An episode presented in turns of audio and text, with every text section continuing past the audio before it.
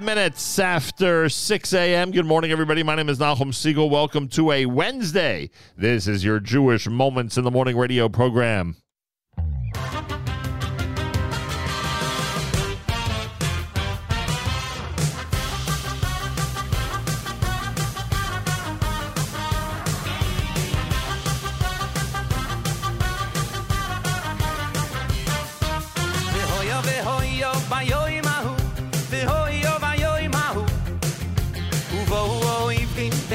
שולף, בי хаני דאָפ, בי יעדט צו טראיען.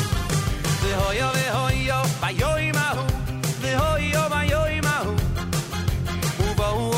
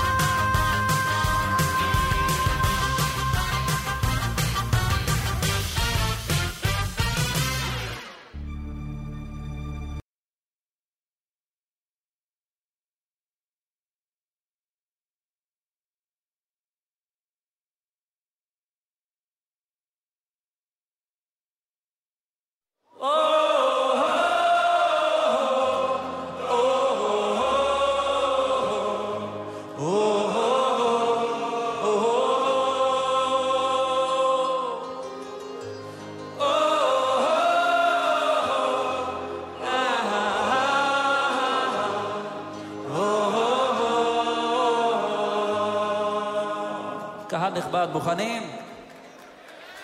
רוצה להקדיש את השיר to the best soldiers in the world. חיילי צה"ל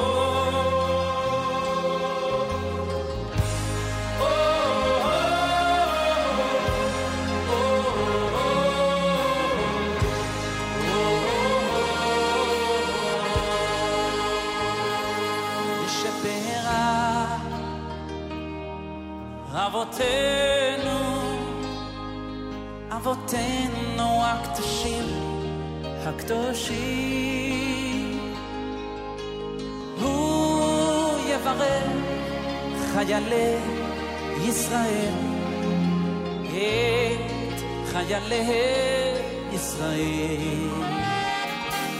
משפרה אבותינו, אבותינו הקדושים, הקדושים. הוא יברך חיילי ישראל. את חיילי ישראל.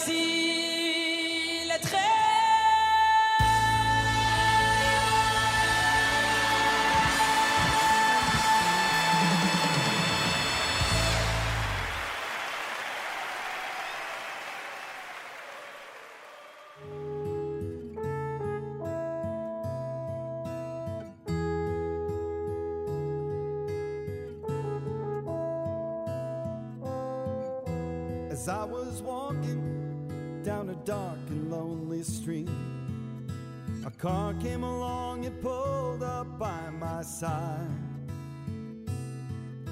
And inside was a rabbi with a long white beard. He said, Son, I'm gonna take you for a ride.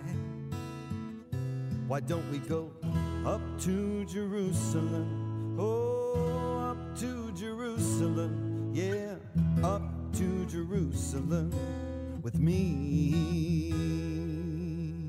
Yeah.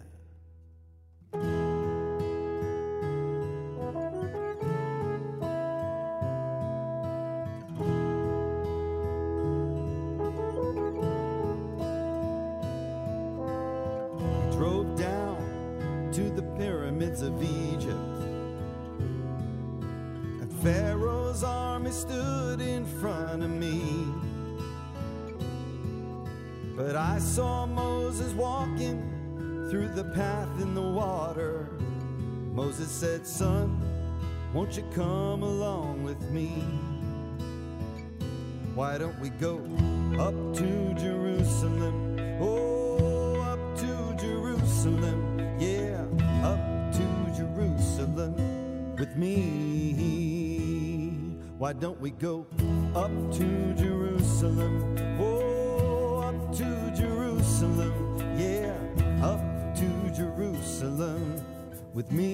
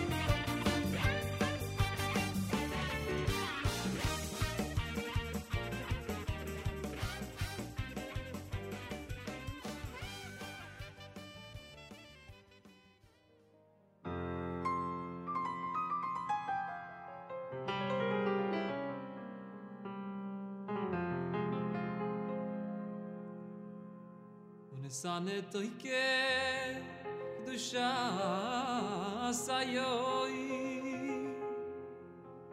Ki hu neraviyoi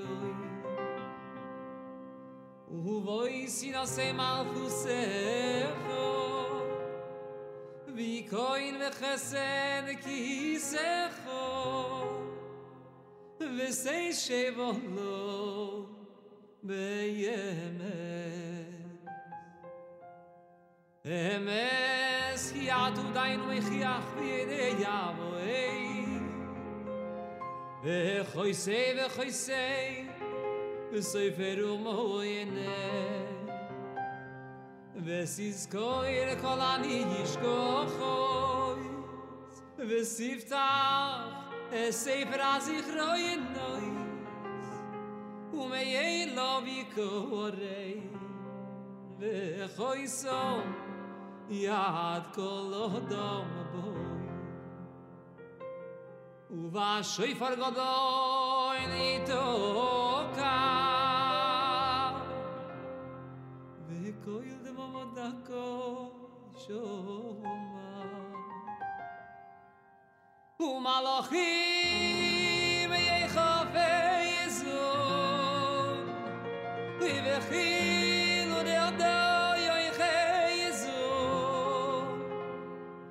ויאמרו הנה יוי מדי לפקוי דל צבא מורי מבדי כי לא יזכו וינכו בדי וכל הבוי אוי לא יברון לפונכו כי בני אמורוי JM in the AM and Unesaneh Tokef. Could you imagine? Yeah, first week of Elul, and we figured, you know what? Time to get into the mood. That's one of the, uh, of course, classic prayers from our liturgy for Rosh Hashanah and Yom Kippur. And there it is with uh, Ellie Marcus here at JM in the AM. Moshe Laufer had Nigun Rikud. You heard Dafka Nafshi done by Lizzie Klatsko. That's brand new. Gershon Veroba's Up to Jerusalem. We played that last Wednesday on the plane. Figured we play it now as well. Mi Shebeirach, an incredible song in honor, in honor of the IDF from uh, Yaakov Shweki, Benny Friedman's brand new one, 222, as we continue to blow the shofar in the month of Elul. And of course, Regesh Modani opening things up. And we say good morning, welcome to a Wednesday on this 23rd day of August, day number six in the month of Elul, getting closer and closer to the end of 5783 and the beginning of 5784. And I welcome all of you to a JMN broadcast on this Wednesday in our New Jersey studio with DJ KLMN on his way. We're going to talk about Uman today. I've, anybody who knows me for the last 40 years from this audience knows that the Uman thing drives me nuts. And we're going to discuss it with him. He put out a whole, um, I don't want to say instruction guide, more like a uh, information packet about Uman for Rosh Hashanah. Those of you not familiar, thousands of people from around the world go to Uman in the Ukraine for Rosh Hashanah. We'll explain all of that coming up. Also, Ari Meirov is going to join us in the uh, third hour this morning. He has over 670,000 Twitter followers, I believe, but he is not commenting on Jewish music or Jewish news or anything like that. We will explain what he is doing. And those of you who are looking forward to the upcoming NFL season, you might learn a thing or two. we'll discuss that with him in hour number three this morning here at JM and the AM. Yossi Wag's on vacation. He's got a big simcha in the family. Mazal Tov. Uh, so no live lunch today, but that'll return, of course, next week. Uh, more coming up. It's your Eli Dickman. He's on the air with this selection, and uh, thanks for tuning in to JM in the AM.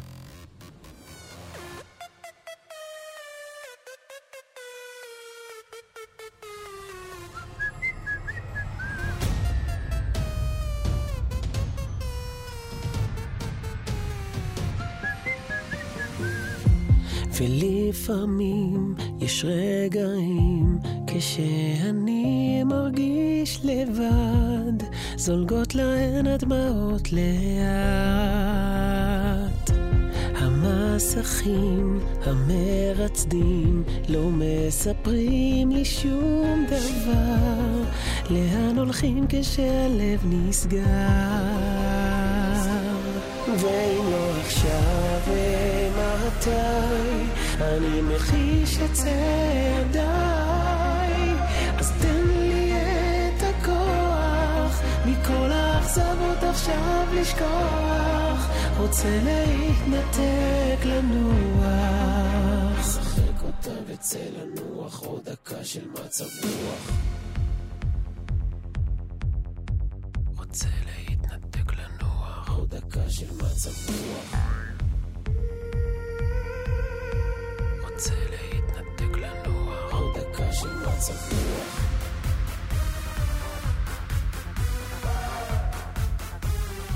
כמעט נגמר דקה.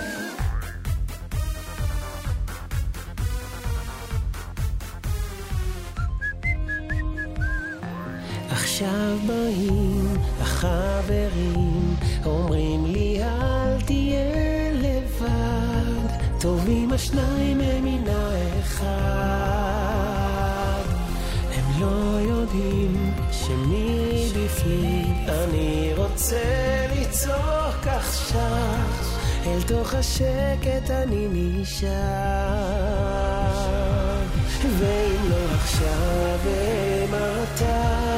אני מחיש את צעדיי, אז תן לי מכל האכזבות עכשיו לשכוח, רוצה להתנתק לנוח.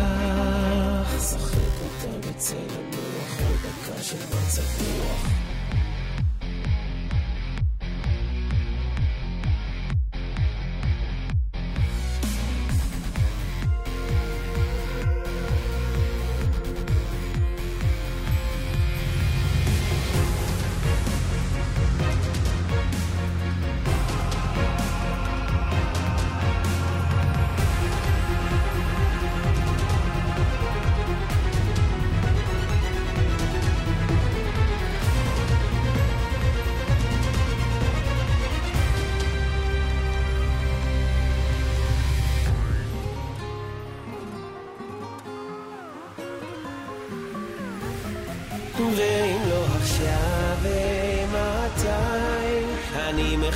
she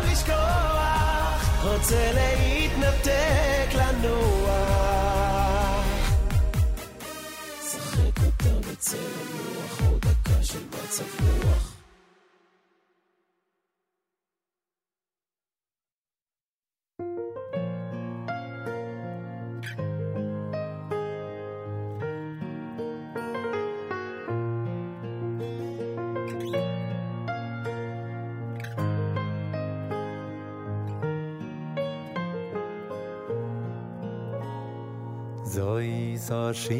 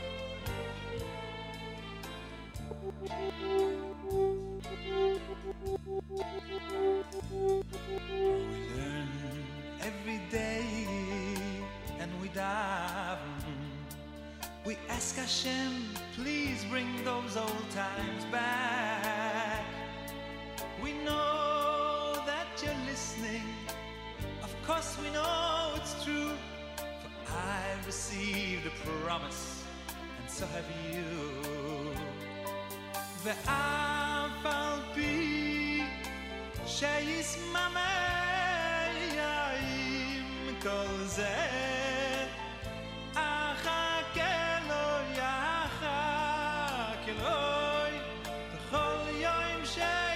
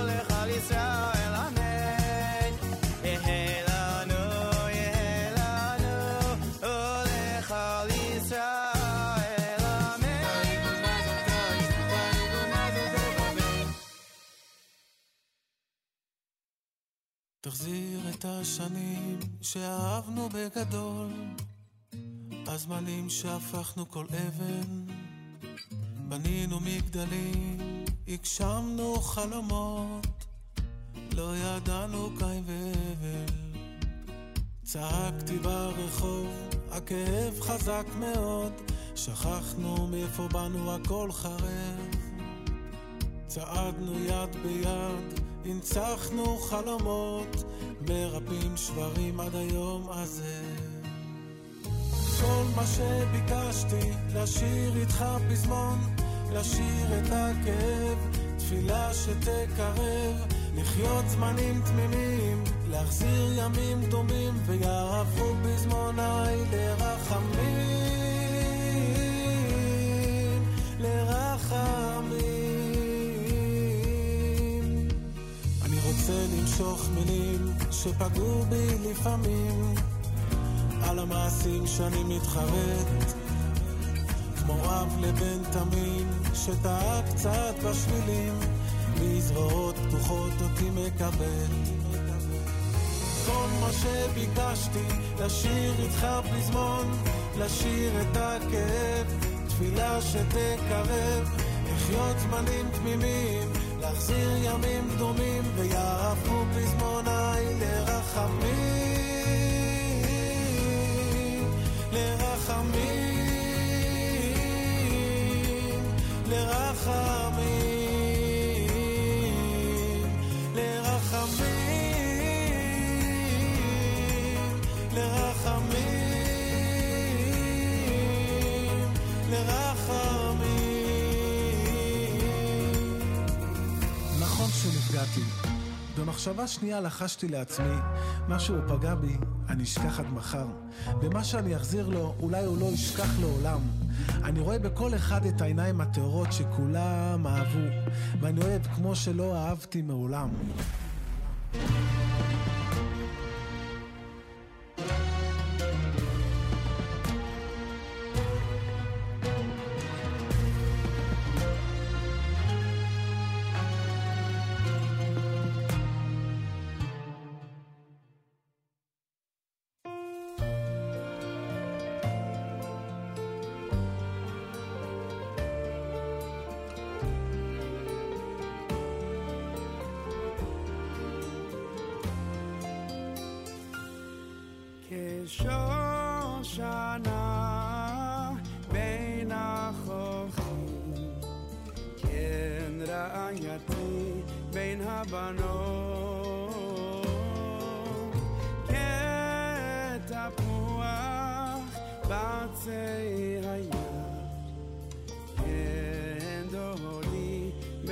Rabbanim.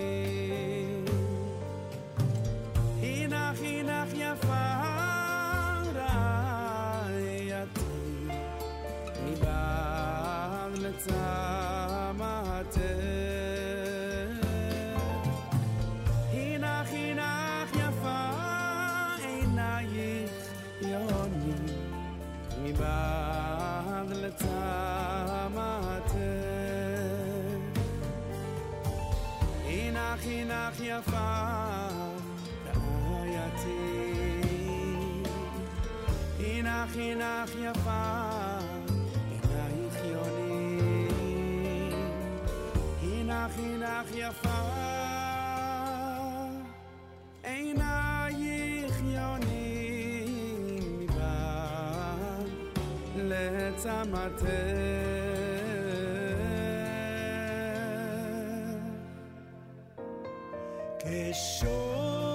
כשושנה בין החוכים, כן רעייתי בין הבנות,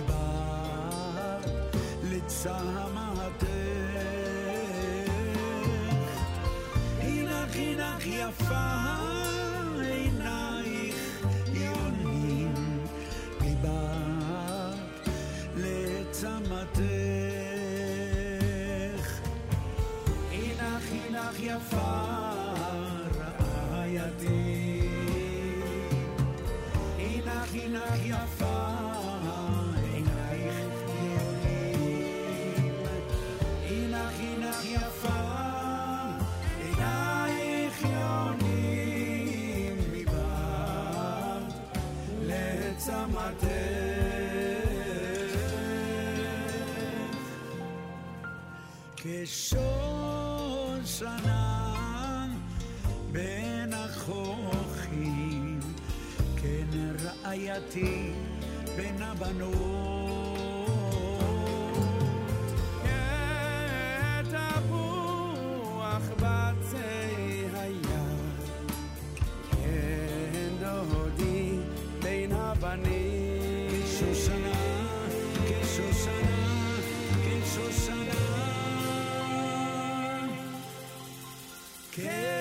כשושנה.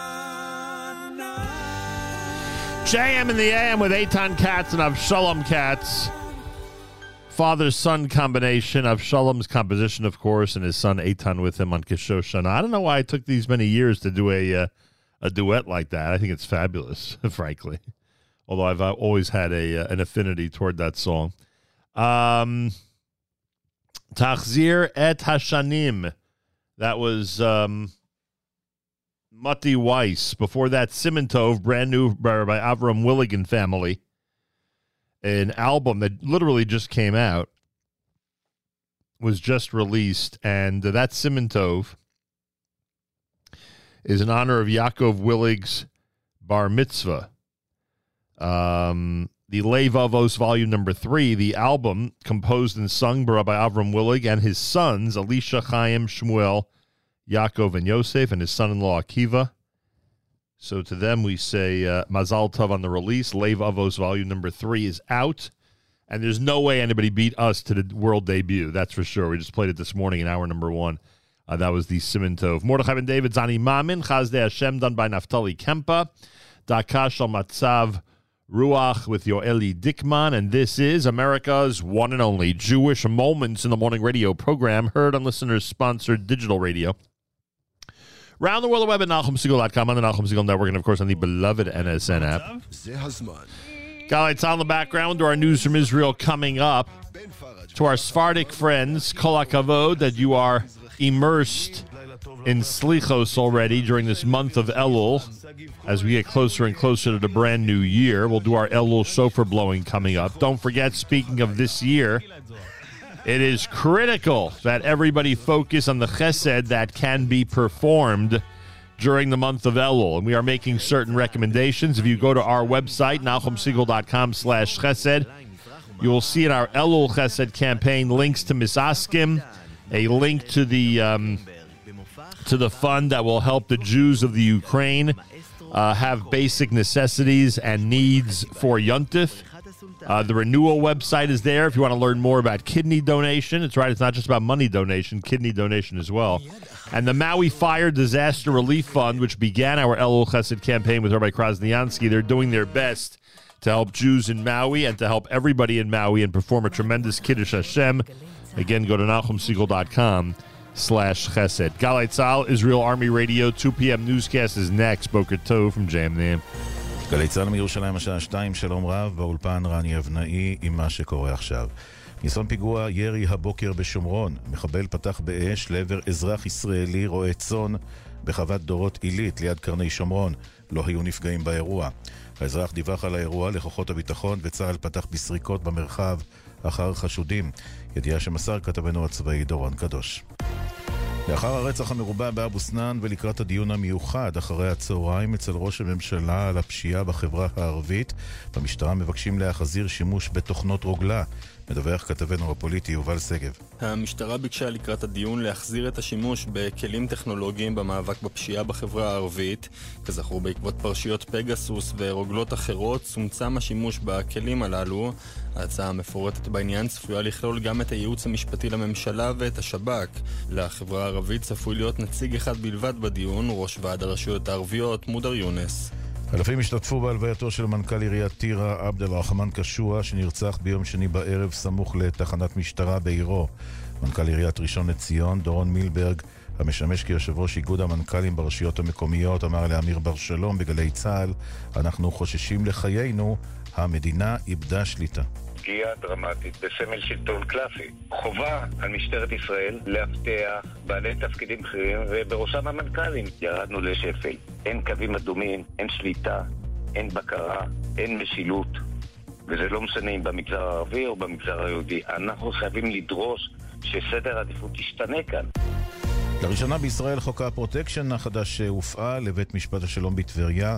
יוגש כתב אישום נגד רמי אסמאעיל, תושב טובא זנגריה, בגין עבירות של סחיטה באיומים ושיבוש מהלכי משפט. מחקירת המשטרה עולה כי אסמאעיל דרש דמי חסות מקבלן בצפון ונתפס על חם בעת שבא לקחת את סכומי הכסף.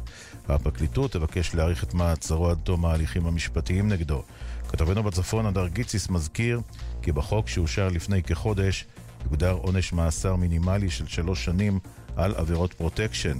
עוד נקבע כי בית המשפט יוכל לגזור מאסר של עד תשע שנים על אותן עבירות. תושב ירושלים כבן 30 נעצר אמש בחשד לבעילה במרמה. מעצרו הוארך היום בבית המשפט עד ליום שני.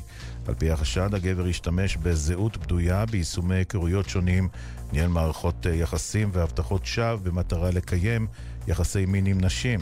כתבתנו בבירה נועה ברנס מוסיפה כי במשטרה חושדים שנשים נוספות נפגעו ופועלים לאיתור הקורבנות. מזג האוויר חם מאוד. אלה החדשות שעורך רועי ולד.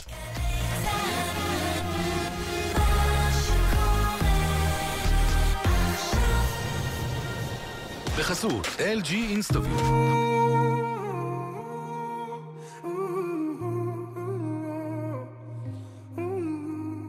רגע לפני שקיעה, נותן לה זמן לעוף, לזיכרונות לצוף במים.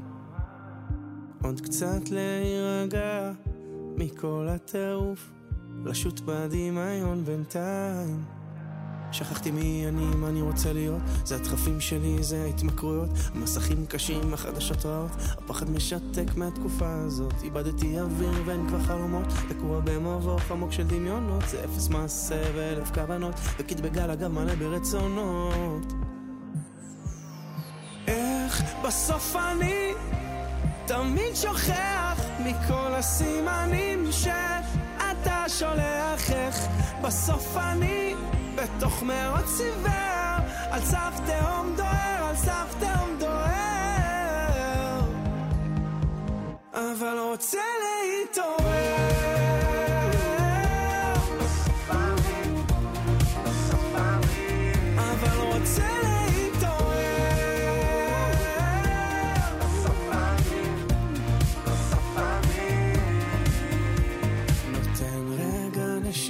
לפני ששוב הוא מתחיל לרוץ כאילו מחכה בחוץ האושר.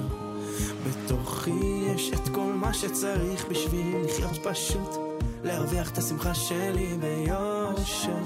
ויש לי סמארט חכם, עושה אותי טיפש הכל אותו דבר, כלום לא מרגש. ואם זה לא אתה, עוזר להתחדש כמעט כל יום אני נופל ומתייאש. איך בסוף אני תמיד שוכח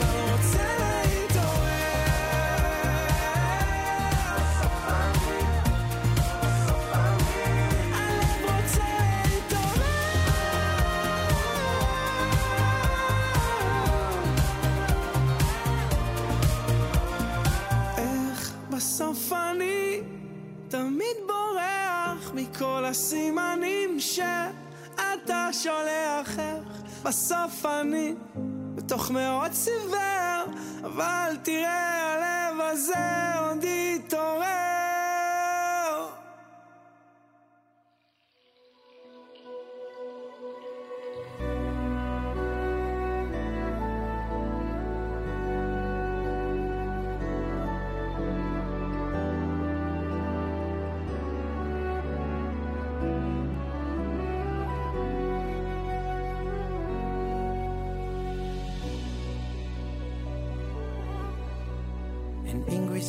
threatening and closing in. He tries to fight the current, but his strength wears thin. Clutching his young son and daughter, though he can barely swim. But he's no match for the sea with its mighty waves, struggling to breathe for his lives to save, and hopelessly feels his daughter slip away from him.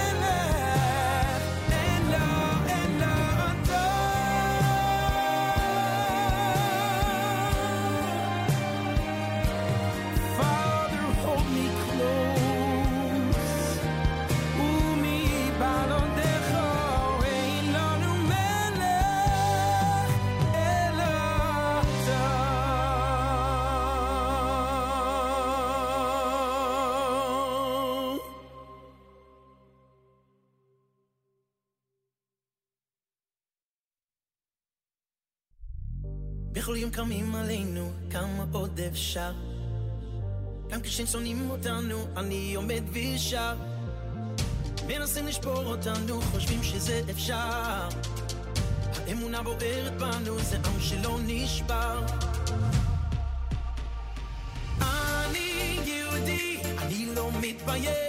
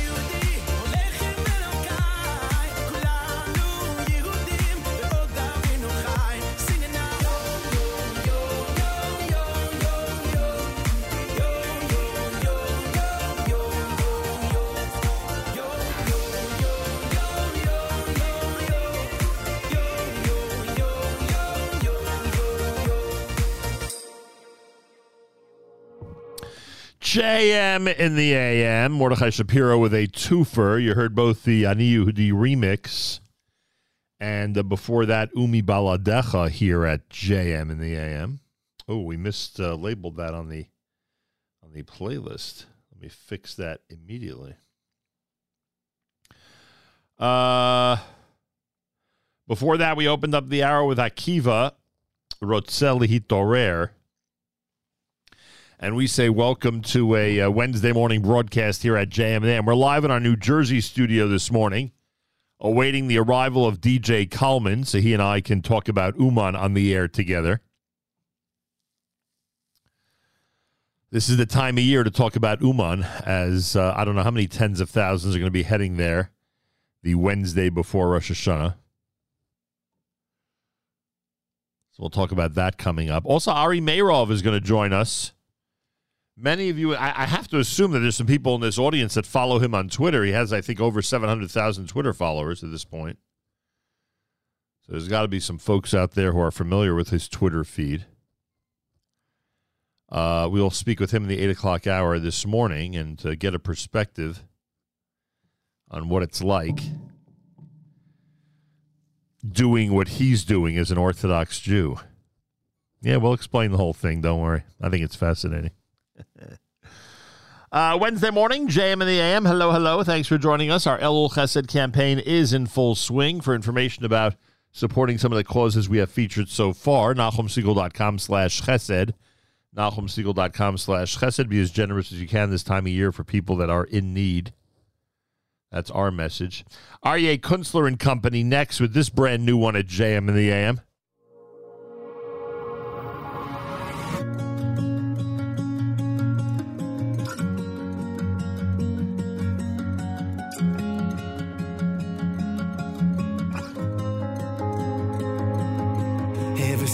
Was a child, I followed in your ways. Now that I am older, it is harder, I must say.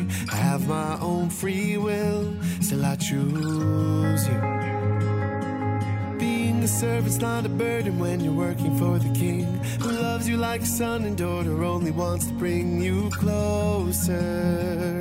Bring me close. Oh, when I feel so far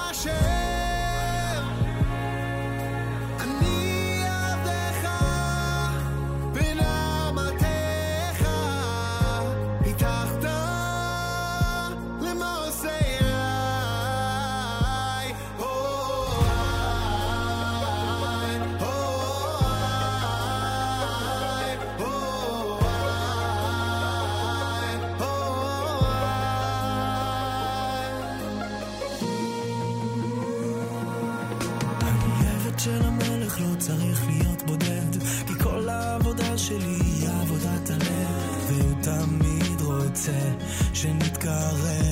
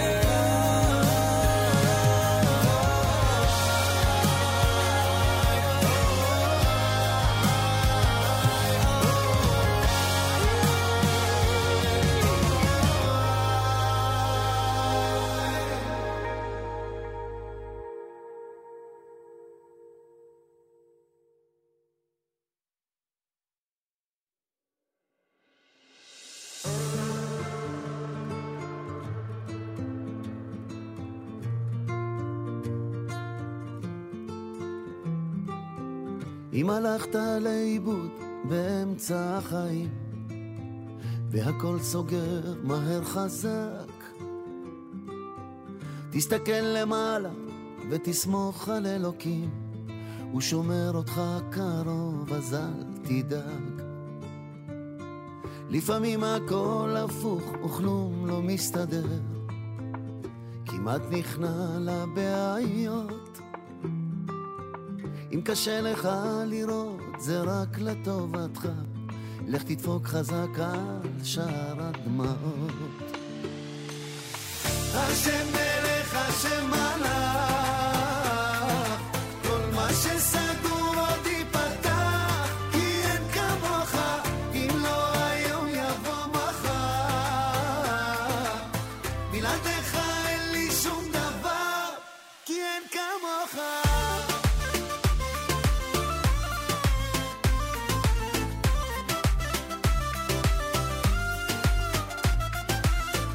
הרשות ניתנת והכל מזמן כתוב.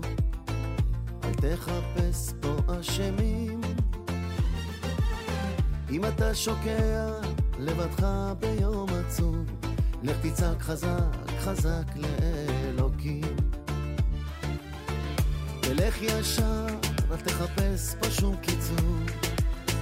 דברים יפים באים בזמן. גם אם לך שאין פה שום סיכוי, תפתח בשם וכל הפחד נעלם.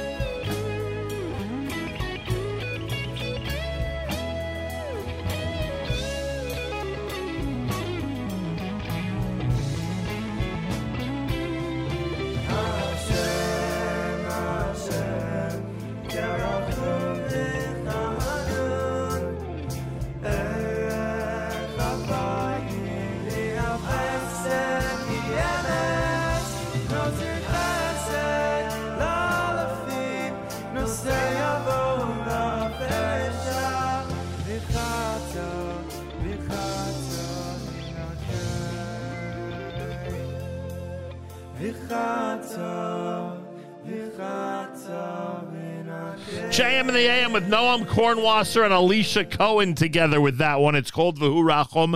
And again, it's uh, both Noam and Alicia with that selection here at JM. The. Chaim Yisrael with Hashem Melech, Avodat Halev, done by Aryeh Kunstler and Itzik Dadyat. It's a brand new release here at JM in the AM. Now, I believe that the guest that we're going to introduce to you in a few minutes from now after Rabbi Goldwasser, I believe we are um, we are uh, required, directed uh, to refer to him as DJ KLMN. I believe that his his um, public persona.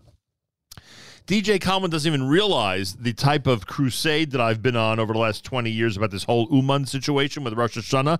He doesn't realize he's about to uh, walk into a den of lions. He doesn't realize that he's going to be challenged to hold his own as someone who does travel to the Ukraine each and every year. At least I assume so, based on based on the booklet he released. Uh, so we'll discuss all of that coming up. This is the time of year to discuss it. After all, if I want to understand why people go to Uman for Rosh Hashanah, this is the time of year to try to figure it out and uh, begin to appreciate what other people do. I, I, as many of you know, for the last forty years, I go to Staten Island for Rosh Hashanah, and I have the honor of leading services at the New Springville Jewish Center. But any available family members are with me. The people who go to Uman from different parts of the world, I'm assuming they are leaving their families for Rosh Hashanah. And of course, we've had this conversation on the air before with our friends from Simply Tzfat and about a thousand other people. So we'll have some fun with DJ KLMN coming up right here at JM and AM. Now, yesterday we went to Rabbi Goldwasser and we suffered a big technical problem. Went off the air for a couple of minutes. Hopefully, this will go through without a glitch. Uh, this time, each and every uh, Monday through Thursday. It's Rabbi David Goldwasser. His words, Zecher Nishmas Harav Zebin Yosef Alevi and Zecher Nishmas Esther Basar Yosef Alevi. Here is Rabbi David Goldwasser with Morning Chizuk. Good morning. The great tzaddik Rabbi Levi Yitzchak Berdichev offers a beautiful observation as to why we say the words Hashem Svosai Tiftach. Hashem, please open my lips before we begin the Shemona Esrei, the Amidah. The Gemara in Brachos comments that this pasuk is not an interruption between the brach of Geula and the Shemona Esrei, because once it was instituted by the Chachomim, it is considered like a regular part of the Shemona Esrei. Reb Levi Yitzchak asked if this pasuk was meant to be part of the original Shemona Esrei, so then why is it that the Talmud didn't say it straight out? However, he explains that the Gemara statement is obvious that in truth the pasuk was not originally in Shemona Esrei, but it was added later on. Hashem Sosai Tiftoch is a tefillah to Hashem that we should have the wherewithal to pray. In previous generations, when people were on a much different level, this short tefillah was not necessary. However, as we know, with each succeeding generation, there is a spiritual decline. Because of that, this pasuk was added as a tefillah, asking for siyata dishmaya, divine assistance in serving Hashem. We learn that there are two concepts that comprise our tefillah. One is tefillah itself, and the other is a request to Hashem that He should facilitate our tefillos. As it is known, Reb Levi Yitzchak Berdichev was supposed to pass on after Yom Kippur. However, he asked Hashem, please allow him to be one more time in this world, to be Mekayim the mitzvahs, to fulfill the mitzvahs of Lulav and Esrog and Sukkah. He davened to Hashem to please wait and allow his neshama to remain until after Sukkos. Indeed, Reb Levi Yitzchak returned his neshama after Sukkos. The Chozeh of Lublin said that every day he would set aside a special time to thank Hashem for sending the pure and exalted neshama of Levi Yitzchak Berdichev into this world. Indeed, the great Berdichever was a blessing for all the generations. Schusa Yogen Olenu Valkol Yisrael. May his merit shield over us and all of Klal Yisrael. This has been Rabbi David Goldwasser bringing you morning chizuk. Have a nice day. JM and the AM. Thank God we made it through Rabbi Goldwasser's segment without any technical glitches, and you're listening to JM in the AM. It is, in fact, a Wednesday morning broadcast. We are in our New Jersey studio, which affords us the opportunity so many times to bring interesting guests to these airwaves. DJ KLMN was with us before when we debuted, sort of, the Meilech Kohn album a couple of months back. You might recall that. We had a whole discussion about Jewish music. Really learned a lot about about uh, that morning, frankly. And DJ KLMN is back because uh, he revealed to us not only that he's an expert on Uman uh, uh, for Rosh Hashanah, but he also is in charge of a music release, a video and music release, which has been uh, shared, I believe, already. We'll find out the excuse me, we'll find out the whole story, but I believe it's already been shared with the world uh, regarding uh, Uman five seven eight four DJ KLMN. Welcome back to JM in the AM. Good morning, Nachum. Great to be here. Nice to be here. Are we allowed to play the Meilech Kohn? Is it released or not released? It's not released. It's, so we still have to hold back a bit. we got to hold back a little bit. We're getting there. Interesting. What, what do you think the timetable is on that? By, Um, by Thanksgiving, are we playing it or not? Oh yeah, for sure. We got uh, we had an amazing thing. Actually, we got two great musicians to collaborate on two tracks with Miley Beri Weber. Since we since we came, yeah, Beri Weber's. Oh, doing he's amazing. He's fantastic. Have you ever seen his yeshiva in action, by the way? Yeah, sure. I had. We hosted them at Landed Eagle also. And how many boys was that? Twenty. or Twenty guys. Twenty. Yeah. He is yeah. doing. I said to him, I have this. I have this lecture I love giving about tefillah. I said I'd love to come up and speak to the boys, and I hope it works out one day. But he's doing amazing work. We've actually featured him on the air and asked people to donate and to support him. Uh, Beri Weber, everybody, you think he's just a Jewish music star? He's doing incredible work with uh, young men in our community who need a little bit of a direction. And who else is on it? Beri, and you said there was another one. Uh, yeah. Uh, uh, that that'll be Another surprise. secret. Yeah. Right, we'll do that when it comes out. Um, and obviously, you've been spending some time on the Jewish music over over the last few weeks because today I decided to install in my laptop everything you sent me over the last 48 hours. I think we're gonna have to do this on the air just to sort through what I have here. but anyway, great. we'll get to all of that. And also, you and I had the opportunity a few weeks ago to participate in a m- beautiful simcha. Uh, there were people there like Yehuda Green, who I know you're very fond of, and is actually working on on something with you right now. Yeah. Uh, Yehuda's unbelievable. Hadn't seen him in a while. It was great to reunite with him. Also, I saw Noah Solomon, who is, I mean, you're talking about some really pure neshamas that you're hanging Oh, out yeah. with, frankly. Oh, yes. The A lot of great people. And Meilech, of course, was there. And we had an opportunity to celebrate an amazing occasion. So DJ KLMN is here in our studio. And how many years, I'm assuming it's years, and not just that you're a rookie at this, how many years are you in Uman for Rosh Hashanah? So my first trip was with uh, Rav Nachman Elbaum Zatzal back in. One of our closest. Well, you know that that he was one of our closest family friends. Yeah, I don't know that I knew You knew that. Ideal Tours. You knew that Yeah. years ago. Yeah. Wow. He's he's gone a while, by the way. He is gone a while. He he used to come back to Rabbi Besser Stiebel every year, and it was Rosh He and Rabbi. Besser were brother-in-laws. His brother-in-laws. Right. And he would. I'd say, Rabbi Elbaum, how was it? He'd say, Meyerdick. So I came home Nachman Elbaum went to Uman. every year. It was Nachman Elbaum. He he left Baranovich. He was one of in the youngest year. Baranovich, Rabbi Chanan Wasserman Shir. I thought he was a Gareth Hudson, right? He was very tied to Gareb. Right. He had also connections. He was one of the first guys that went in and opened up Uman. And you met him on the Upper West Side. At Weissadaven, which and is- by the way, before we get into everything, and this is a great tangent, we should mention, and I'm sure people in this audience knew Nachman Elbaum from Ideal Tours. It's funny, his name came up yesterday in a conversation. Um, he opened up everything. It wasn't just Uman. You wanted to go to the Garage Shul, you wanted to go to Poland, you wanted to go to Krakow, Budapest, you wanted to go anywhere in Russia Right. or any of the ancillary, you know, USSR breakup countries.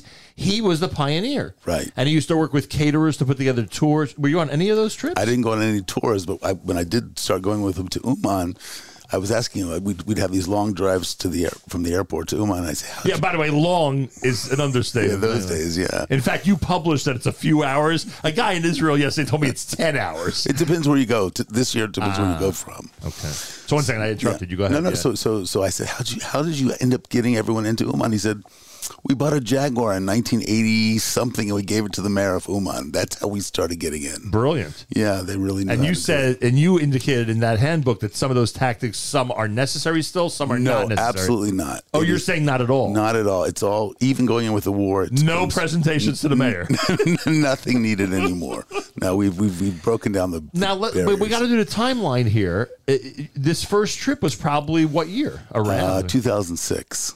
So he was still around He was just sure he was probably 83, Right. 84, and he had been coming back every year from Rosh Hashanah. And I remember I said, if he's going to Rosh Hashanah Uman, I have to go with him. Let me go. And this is because you happened to meet him on the Upper West Side. I used to. I you was. daven Rabbi Besser Shul. He was my Rav. Rabbi Best was my Rav for years, and, and I was very close to the Elbaums. And I just wanted to see it. I wanted to experience it. I was the rabbi on 84th Street, I think is the name of the book. That's right. Yeah, I just looked at it. For those of you who want context, Yisrael Besser, who is a frequent guest of ours, is his grandson. That's is right. Rabbi Besser's grandson. That's right. hmm Um, okay, so we did that piece. So, so you're real. I mean, you've seen it from the very beginning. Those those were already no. I think we had about uh, 10,000, 15,000 people. Even there. in 06? Yeah, we had a lot of people. So, do you have any clue what the first year was? Like, when was when was there a revelation that now Uman, because of Rav Nachman of Breslov, who's buried there, is going to be a destination for Hashanah? Was it right after the breakup of the Soviet Union? I don't know enough about the exact history. No, I, they were going under the under the Iron Curtain. They were going in in the eighties. There were there were Including him, or absolutely, there were groups that would sneak in. They knew where the kever was. It was in a woman's house, and they would go and they would daven there. So it had Mm-hmm. been going on for years. And, you know, there's a long Masorah of going to your Rebbe or on Right. Rosh Hashanah in Europe. So, if he's 06, for argument's sake, the first time he went may have been 10 years before that. Oh, much, Even more He than was that. in the '80s. He was going under the Iron Curtain. Yeah, he was sneaking in. DJ KLMN is here. You know, you you I, I you heard what I said. You're wa- you're walking into a lion's den. Yeah. You, you mentioned that you did this with Nachman Elbaum. I'm like, I mean, come on, who's a, who's more spiritual than him? If he felt this was important, you know. It was amazing. That, that really was the only reason, reason I went. And it was, you can imagine Nachum davening with 10,000 Yidden standing at the Klois, the big, the big uh, Right, I shul get- there. I get it, but and when they start singing Rosh Hashanah, everyone together. I mean, of course, you go to any Jews, 10,000 people together davening Rosh Hashanah. It's going to be amazing anyway. Because the impression for a guy like me, who's in Staten Island for Rosh Hashanah, that's the closest I've ever got. Oh, I've heard of that shul. That's the closest I ever got to Uman, by the way. for a guy like me, the impression is you're standing in a cemetery. The impression is it's a it's got to be a scene that I get it's spiritual, but it's sort of a little strange. But but you just used the word shul. Are you literally in a shul It's there? called the Klois. Now there are numerous minyanim. If you could, when I was there in 2006, it was just kind of the beginnings. Today you have minyanim with 10,000, minyanim with 5,000. There are numerous shuls. All outdoors or no, they're under different tents. Laser Shiner's built beautiful tents there where you have. and uh, why shuls. was he interested in doing this? Because he also wanted to accelerate people coming. Like I think that it was just he, he picked up on this idea of being able to feed. You know, at the, the time there were five thousand Jews coming, and it was hard to get food, and then he picked this up through. and also years ago. years ago, yeah. And when you went the first time, was there an organized meal thing or There was he had again that year. I think there was about five thousand. Oh, he was already in. feeding. He was already right? in and- right. There were maybe there was one or two hotels back then, tiny So, little. so all the people you're mentioning in this conversation are, are not fly by nights. They, they, they've been serious about this for a long, long time. Right.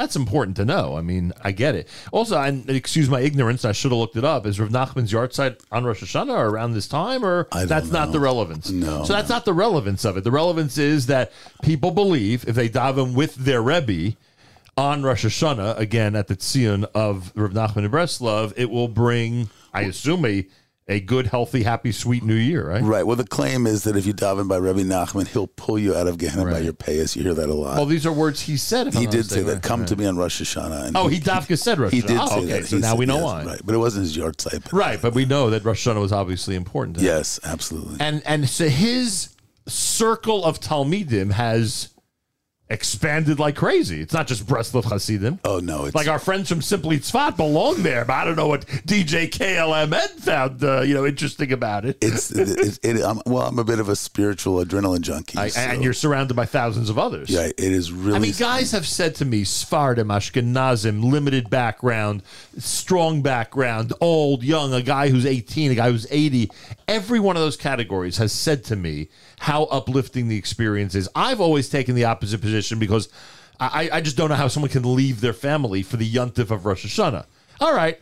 Although the truth is that there are a lot of people who go to their, their yeshivas and they spend most of those two days davening, and, and the meals are not really comprehensive like on Sukkot and Pesach. So it's sort of like you know my taina is not as strong as I think it is. It's brought down the Shulchan Aruch. You go to your Rebbe on Rosh Hashanah. Sure, people talk about it all the time. Right. Yeah. So we, as misnagdim or as more modern people, or however you want to classify us, we've gotten that for Yom Kippur. Like we get total separation from everybody. We haven't gotten it yet for Rosh Hashanah. Well, the Breslovers say the Rosh Tevas of Elul is Ani Uman ve'ishti levad.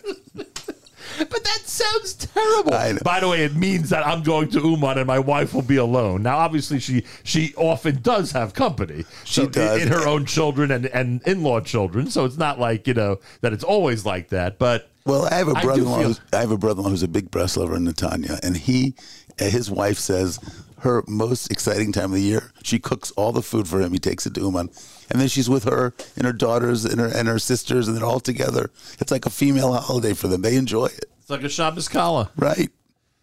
Maybe it's not as crazy as I think. It's not. And it's only two days. And the reality, again, is that in a lot of communities, there are people who are davening from 8 to 4 every day. Right. You know, it's not all Staten Island. We're doing the three hour service from, uh, from DJ KLMN. You know what I'm saying? Well, this, the davening over there in Uman, I've davened in a, a beautiful. Uh, there's a beautiful kollel in Geula called Nakuda Tova, Yeah. and they built a huge building there where they have rooms and guys coming and singing there. The davening starts at seven in the morning and it ends late at night with no hafsaka. I mean, they're eating lunch at 5 o'clock. Yeah, but you're just After mincha, after everything. After everything, you're on cloud nine. There's nothing like it. Uh, we'll talk about the war in a minute and, and 5784, which is coming up. But tell me about the infrastructure. You went in 06. What was it? Were, were there buildings? Were there places for you to sleep? Sure. And what? And today I hear it's like a whole big business over there. It is, yeah. In 06, you would most people were, were renting uh, apartments from the local Ukrainians. They would pretty much make their entire annual salary by renting out their apartment. and they, well, no matter what they thought of us, they welcomed that. Right. Right, sure. And they, I think you had one or two hotels. Now you've got numerous hotels. Built by Jewish people? Built by Jewish people, yeah. Keep Bergman's built a lot of hotels. Are they there. all packed Yontif? Yeah, absolutely. Sure. Year you have good accommodations? Uh,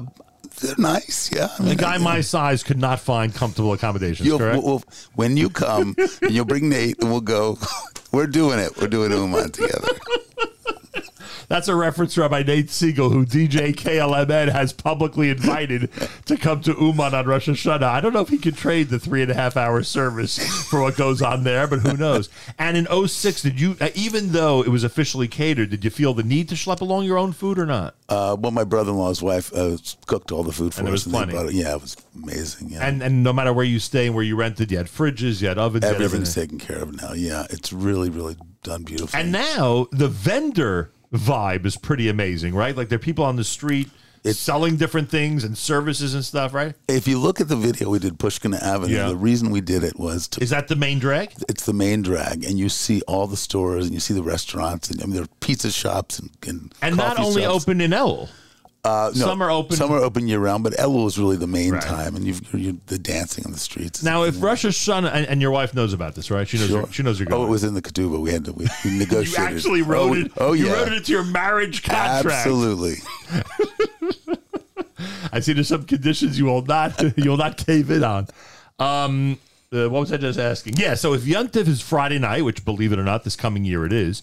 If Yontif's Friday night, do you go Wednesday? Are you there a week before for slichas? Like, what do you do? So we usually get in um, a day before. As, Oh, literally? Yeah, uh, depending, when, and it's a little, it's tricky with the war now. So there's Right. three three ways to get in. Well, there are more, but people are going through Poland. But was there always only one way to get in, like the traditional route that everyone took Uh, you could before go the war? either Odessa or Kiev, and you just took a cab or a, Right. or bus. It was pretty simple. And what are you doing this year? So this year we're going to fly in to Romania and go through Moldova, and then cut through uh, the border and go straight to Uman. And those two car rides are very long. They'll be how long each one? I think, well, let's say from Moldova, Kishinev to the uh, border of Uman, it's maybe three hours. That's it. And then you walk through. I'm telling everyone, do not drive your car through. Walk through and get another get another taxi on the other side of the border.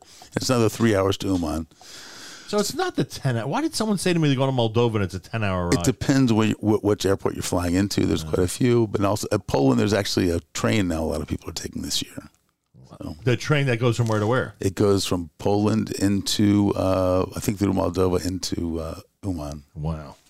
Um, it, now you were there last year. Last year I did not go. Oh, you didn't go last year. No. Did, did the war affect those who went? Like, was it obvious that they were in a area that's at war, or no? So listen, I mean, I think if you talk to uh, if you talk to people that were there, they'll tell you that Uman last year was actually probably more intense and more special spiritually than it was before. He had about fourteen thousand people that showed last year. Right. Uh, you you're had- saying miyamos, you're surrounded by people who literally have gone through that experience. Right, and you have um, I'm the, the front is about 800 kilometers away from, Oh, that's So yeah, I mean in Israel you've got Ashkelon, you're you're 100 Right. kilometers away from the, from the battle, and That was the um, only part of your handbook I didn't like. I don't. I don't like comparisons to our brothers and, and sisters in Israel are going through bombings, and they're much much closer to the border. Right. Yeah. Right. You overdid it on that one. Okay. So I'll, I'll chide you off the air. That's It's the last time I visit your home. yeah, yeah, yeah. DJ KLMN is here. Now we should make this clear because I'm going off in so many different directions here. Y- th- This, what was the name of the street you said? The name- Pushkina Avenue. So you decided that you have to make a, and this is out. The video's out The video just dropped Rosh Chodesh Elul in honor of Uman. in honor of Uman. Who's this year. involved? You and who else is involved in this video? Okay, so I put the video together, the song with uh, a, a music producer uh, named Zvika Bornstein. Oh, we know Zvika, You know. Zvika, sure. We saw. I, I know where I saw him at your house. That's right. Yeah, yeah, sure. Zvika works with a lot of greats, Nissim Right. Black, Gad Elbaz. Um, and then, of course, Meilech Kohn and I collaborated on this. We did the lyrics together. And we wanted to kind of do a, a tribute to Laser Shiner and everything he does in So some of the lyrics are a tribute to Laser. You'll hear in the song. Well, that's really cool because I don't know. People who are high profile like that don't don't always get you know nice tributes to them. That's really That's nice. right. And he knows about it, right? Uh, I don't know yet. I'm sure. I mean, he's in Africa now. I think what, what's amazing when you go when you see uh, what Laser does over there, and you see he builds these magnificent um, dining halls, red carpets.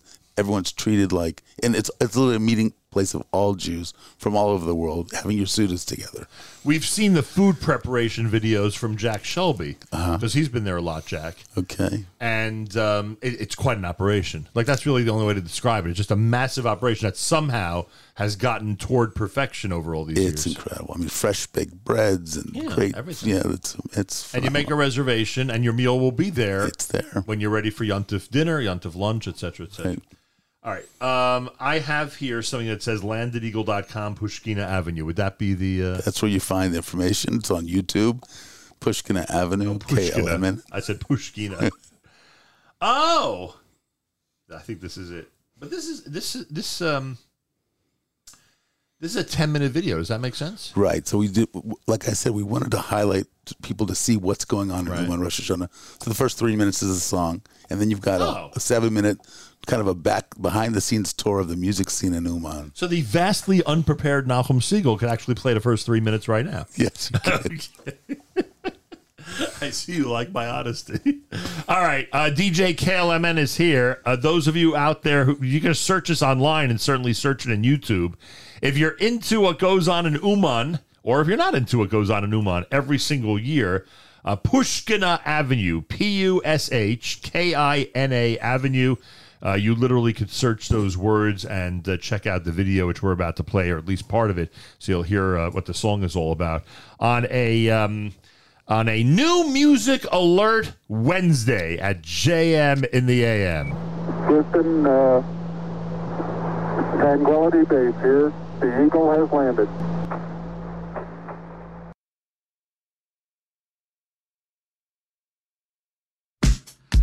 Now, greetings to the world here with the one and only KLMN coming to you live from Uman. Right here on Pushkin Avenue. Oh, here we go. I'm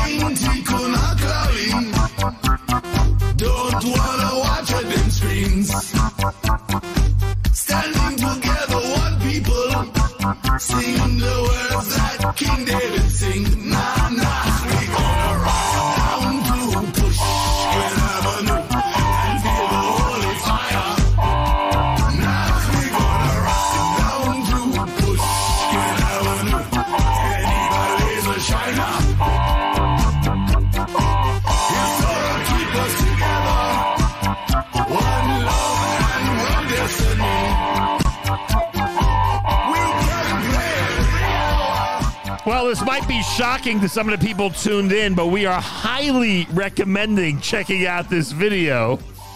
DJ KLMN has obviously spent a tremendous amount of time and effort to put together some amazing. uh, First of all, I, I honestly can't get over these scenes. It's I mean, the way you described it earlier is exactly what it is. I mean, just a a, a, a large street or thoroughfare filled with Jewish people who seem to be celebrating every single second. Celebrating this year, we're Just lift that mic drop. This year, we're expecting thirty thousand.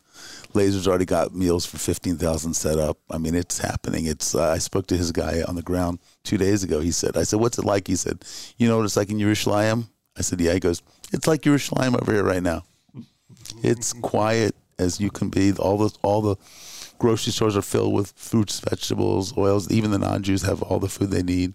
Last year, they had some problems getting like Do, soft the, do drinks. the non-Jewish people think that everything's full because the Jews are coming? I don't think that. No. In other words, a, a month ago was also there. I mean, yeah, there's oh, it's been everything good. there. Yeah, the factories have been re- put and bombed the PepsiCo factory last year, and they rebuilt it. And now they're getting, they had to get their Pepsi from Romania last year. Now they're getting it from the same factory. Putin's ruining everyone's uh, uh, Rosh Hashanah, yeah. and everyone's lives there. It's like, yeah, I don't get the whole thing. Um, I'm I'm also surprised, frankly, that uh, every. I mean, look, I guess if you make the effort and you and you have the commitment to go there every year, you're going to figure out a way to go with thirty thousand colleagues, and no matter whether there's a war or not, simple as that. People are going to go. Now, wait, why do you you keep saying the number thirty, but then you said lasers preparing for fifteen? Is that because half the people do stuff on their own? Yes, half the people do. Well, you know, what you've, you have a lot of imitators. Success has many fathers. So There are other massive. Absolutely, guys have built their own compounds now, and they're feeding a few thousand here, a few thousand there. It's amazing. And the imitators. And the person sleeping furthest away from the main area will be how far away? I would say probably a thirty-minute walk on the outs. People So rent there homes. Yeah, I'd say so. Most people say kind of local in the main area. How many are on uh, Pushkin Avenue? Oh, are, are there places to sleep? in? Sure, that's where all the old Soviet buildings are, and people rent their apartments there still. That's what. And you main said in your handbook, and we'll go through it in a second. Uh, you said in your handbook that that um, th- that normally when it's not Yuntif, Matzeh Rosh Hashanah, I would assume Erev Rosh Hashanah, there's a lot of music, a lot of music. Oh, of- sure, But this year is going to be a little quieter. This year and last year is quiet. I think uh, people don't make, don't want to make a chil Hashem. It's Right. like, know, there's a Time of war, the whole thing. Yeah, yeah, it's, and you said that in a way that might be a good thing it's a little easier to sleep. yeah. A little easier to sleep. That's I mean, would the celebrations go on all night? absolutely. Yeah, it's a lot. So of at Gedalia, when you'd wake up Tzom Gedalia morning, most people did not have a good night's sleep. Yeah, it, it depends. I mean, to what, what you you're are? up to. Yeah, yeah. All right. Uh, you call it the um, the what do you call the State of the Uman Address? DJ KLMN of Landed Eagle Records.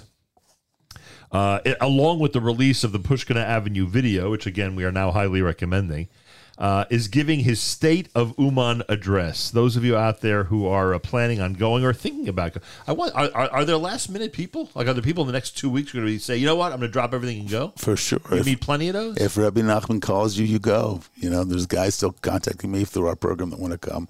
Artists and musicians. We usually bring an entourage with us every year.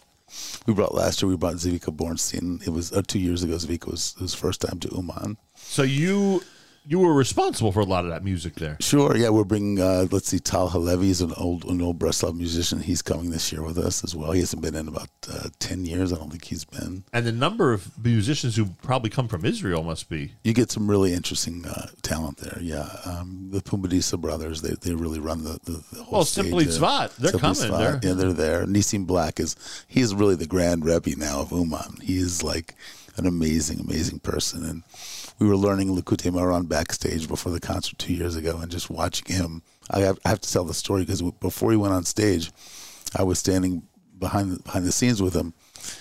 And for five minutes, he went back, and I was like, I just caught out of the corner of my eyes seeing him be doing his spudadu, just asking for siyata d'shmaya before he performed, and I could overhear what he was saying. Kadosh Baruch Hu, please just give me the. I want to just inspire the Jewish people. Let me be a shliach for you, Rabbanu Shalom. Let me talk to the people. It was amazing, and then he came out and rocked. And I remind everybody listening that he was not born a member of our faith. That's right. An incredible story. Incredible. What does that say about us? Wow. Wow. Wow. Um, all right. the point you made earlier, you write here that Uman's 800 kilometers from the war, which is obviously important. You're not in the middle of the of a war zone, and chances of God forbid a bomb dropping on people in Uman is quite rare. The factories, as you said, are back in business. The Pepsi factory destroyed last year. That to import soda from another country this year. Things are up and running again. Plus, the supermarkets, as you indicated, are full. The non-Jewish population must be thrilled, frankly. Um, and 14 to 15,000 people are going to be fed by the group that you mentioned, led, led by Laser. Mm-hmm. Yeah. There are taxis available. Just don't go in the middle of the night because of the curfew. Again, a wartime thing, I assume, right? Mhm. Yeah, there's still a curfew, although it's not so enforced as it was last year. Yeah, that's true. They're probably going to be much more lenient. Uh, and then you mentioned, of course, as we just discussed, the different uh, advice you have how to get over the border and which cabs to take, et cetera, et cetera. And then you have a very interesting piece here. And this is what I alluded to at the beginning of this conversation. You are encouraging people, and, and, and let's be serious for a second. You're encouraging people not to bribe officials who are there or people in general, I guess, right? Absolutely. There's no not- need to do no that. It's to- a bad idea to do it. Right. When you go across the border, they sort of put you into a room. They will give you your passport back. It's a five minute process. People get impatient. They start knocking on the. It's not like be a yeah, longer process. Yeah. So you, not, the only thing is you don't want to bring cigarettes out of out of the Ukraine into Romania. They'll they will confiscate everything, and alcohol is a big problem. But not uh, not imprisonment. They'll just take it. They'll take it, they'll confiscate it, and I mean anything beyond cigarettes is going to be a problem. And there, there have been some arrests, so you want to stay away from that. Well, you actually indicated in this thing that someone's sitting in jail for something. What was it? Cannabis? Th- Yes, they're was. sitting in jail now. and he had a medical license apparently as well. And it He- still he doesn't help. Still got in trouble. Yeah, so leave that stuff at home, guys. Can we get him out by bribing, or no? It doesn't work that way. Not sure. I'm, they're working on it over there. But in, in all seriousness, I mean, I don't know how much you want to say on the air, frankly, but th- there's got to be people that you meet along this whole route that you feel you have to give a gift to just to get better service or to, you know, I haven't. I mean, listen, no need. If you need to tip some guys to help you carry your suitcases, Right, that type of give thing. them ten or fifteen dollars. I'm saying, plenty of guys are. and they you. must for ten bucks. They must be. They're thrilled. They'll do anything. They're thrilled. Um, do, are there locals whose kids are now involved in the like the younger people? They've gotten involved in this whole business because Sure, for them it's like sure. It's this it's a is lifesaver. It's a lifesaver. I mean, the entire population of Uman doubles for Rosh Hashanah. It's literally the lifeblood of the whole economy there. Have you ever gone non Rosh Hashanah? I did. I took um, my rabbi in Monsey, Rabbi Berg, uh, Zatzal, a few years ago. What time of year? Before he was nifter, it was the middle of the winter, and um, Were there any Jewish kosher services? Uh, there was the, the chief rabbi, Rabbi John, was there, and he prepared some sudas for us. So Joe Nakash was nice enough to give us his airplane, and David Nakash, and we flew Rabbi Rabbi Berg and his oncologist. We spent two days on the ground there. It was amazing. Middle of the winter. Um, it's cold. I mean, really, really not And it sounds like it's empty. pretty empty. Yeah, you have a few. You know, in those days, you have maybe a hundred families there. Any members of the Jewish community live there permanently? Sure. Oh, was that Sure. the hundred you were Absolutely. referring to? You Yeah. were talking about Jewish. Now there's more year round. There's more more people living there. Then you need a school. You need They have a a school. mikvah, They have a school. They How many a- mikvahs are there? I'm not sure there's a lot. But though. people have built oh, over yeah. here? There used to be one. I remember 2006. There was one Sephardi. and that's it. Yeah. Because uh, frankly, just the people I know who go will not go Rosh Hashanah davening without going to the mikvah. Right. Right. Yeah. There's plenty of mikvahs. Uh, these taxi costs for the rides you described not that expensive. Not too bad at a all. three-hour ride for a hundred bucks. That's, That's you right. know. Right. And I think Rosh Hashanah probably be 300 total. Right, good point. Because right, things go up at that point. I get it. Um, fourteen thousand meals we spoke about. The cigarettes you just warned everybody about that. And I can only imagine what our Israeli brethren go through with Exactly. cigarettes. That's They- the problem. Yeah. but they could buy there, right? They could buy cigarettes yes. in, in buy, just buy local. right. Uh, the alcohol and drugs we spoke about, and this gentleman who's in jail. Uh, I we pray for him. Um, and you do claim that there's a confirmation that thirty thousand seats from around the world have already been Have already been sold. That's that's according to Rabbi Karbach. Yeah. They're- Thirty thousand airplane airline seats have already been sold from Israel, it's putting together Israel, America, and all the other places that people go. That's right. It's incredible. That's also which airlines benefit from this, by the way. all all the airlines that fly through. You have uh, Turkish, you have Lot, you have the Polish airlines, you have And they all know the routine. Yeah, they do. Well, I mean, people are flying into you know the Right. In general, they fly to Israel through these places. Right. Uh, but if they have a, a plane load of Hasidic looking people, well, it sounds like it's not that far into them, right? That's number Right, one, right. And they know what to do. They know the routine. Sure, They know there's going to be a chakra service on the plate. They, they know They this, do. right? They know there's going to be a lot of kosher food being ordered. Yeah, the Ukrainians didn't used to like that, but uh, they're not flying anymore now. So, Well, yeah, they're not flying, and, and but on top of that, they they came to the revelation that they're making good business on this whole thing. So At- at some that level. also helps, you know. Right, on some, it's all right. Uh, you're never going to rid everything when it comes to anti-Semitism. You're not going to rid everybody of everything. Um, and um, last year, twenty six thousand people, and again, we spoke about the music, and there's going to be uh, no music this year, at least in public places. Uh, but I would assume there's some good kumsitzes and stuff after davening on Yom Tov. I- I would absolutely, yeah, all the all the all the yeshivas and whatnot, the other buildings. Yeah, and Pushkina Avenue. It's not only a street; it's also a video, and people should check that out. Boy, oh boy, I'll tell you. Talk about a state of Uman address. I think you covered everything this morning. we got to get you there. Now, what do, we have I to can't do? see doing it. Maybe I'll get you. How close are you to the Tzion? Like, are you a very close walk to the actual? I'm, I'm a five minute walk where I stay. Yeah, I'm very, very are you in the close. same place every year now? I, I bounce around. I stay with Meilech Kohn usually. He has a, he has a little entourage over there that, that uh, he davens for one of the big minions there. so- Meaning for the Amud? Yeah, he davens for the Amud. Sure, sure. Is a yeah. Mm-hmm. Reb Frank comes over and he kind of has a whole group that Meilech leads the davening. Beautiful. Remember last time you were here, we spoke about the Shah bus. Sure. Has the bus been anywhere this summer or not? Uh, the bus has been going around Monsey. Uh, it's making its local rounds, and uh, we're getting it ready to go. Hopefully, on the road, we're trying to get Schlepping Nachas and Meilech Kohn to go on a on a cross country tour. Schlepping Nachas is Schlepping Nachas is a new jam band out of Israel. We actually did a song with them called Kucha Brichu, Tell Me What to Do. It's a, it's a, it's also on YouTube. There will not be a Shah bus at Burning Man, Not this year. We're not going to be doing. That. But it's happened in the past, right? We've we've You've had some type of, of, of presence there. That's right. We did have a camp. We had a kosher camp a few years ago. Boy, oh boy. Yeah. Unbelievable. Well, if you're into spirituality, it sounds like the capital is Uman. I'll tell you that much. Uh, if if not Pomona, then it's Uman.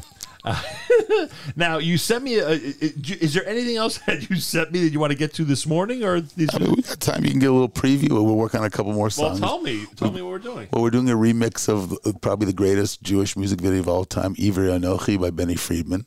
So we're doing a deep house version of that, which is influenced a lot by tribal house. And we're doing a song with Yehuda Green, which So you know what? You know what? We have three thing, three things you sent me that seem to be unnamed. Right. Let's do a little do a little experimentation on the air. Okay. All right. Let, sure. you'll tell everybody as you hear the opening notes. You'll tell everybody what it is that we're listening to. Which is this one? this is, of course, Yehuda Green. This is a remake of the Rebbe's too. Can we play this? Absolutely. Yehuda Green will say it's a brand new music alert Wednesday at JM the AM.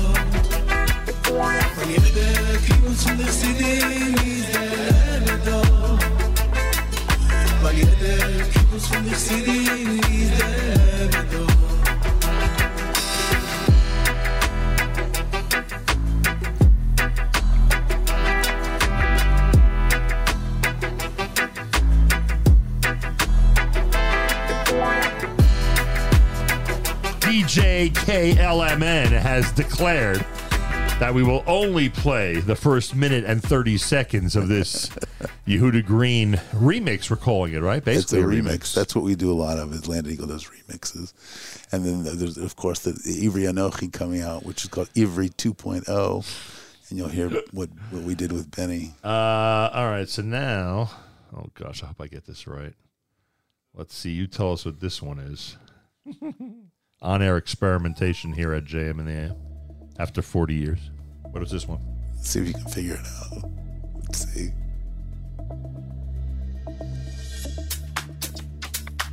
Oh, is this it? Is it real? Okay.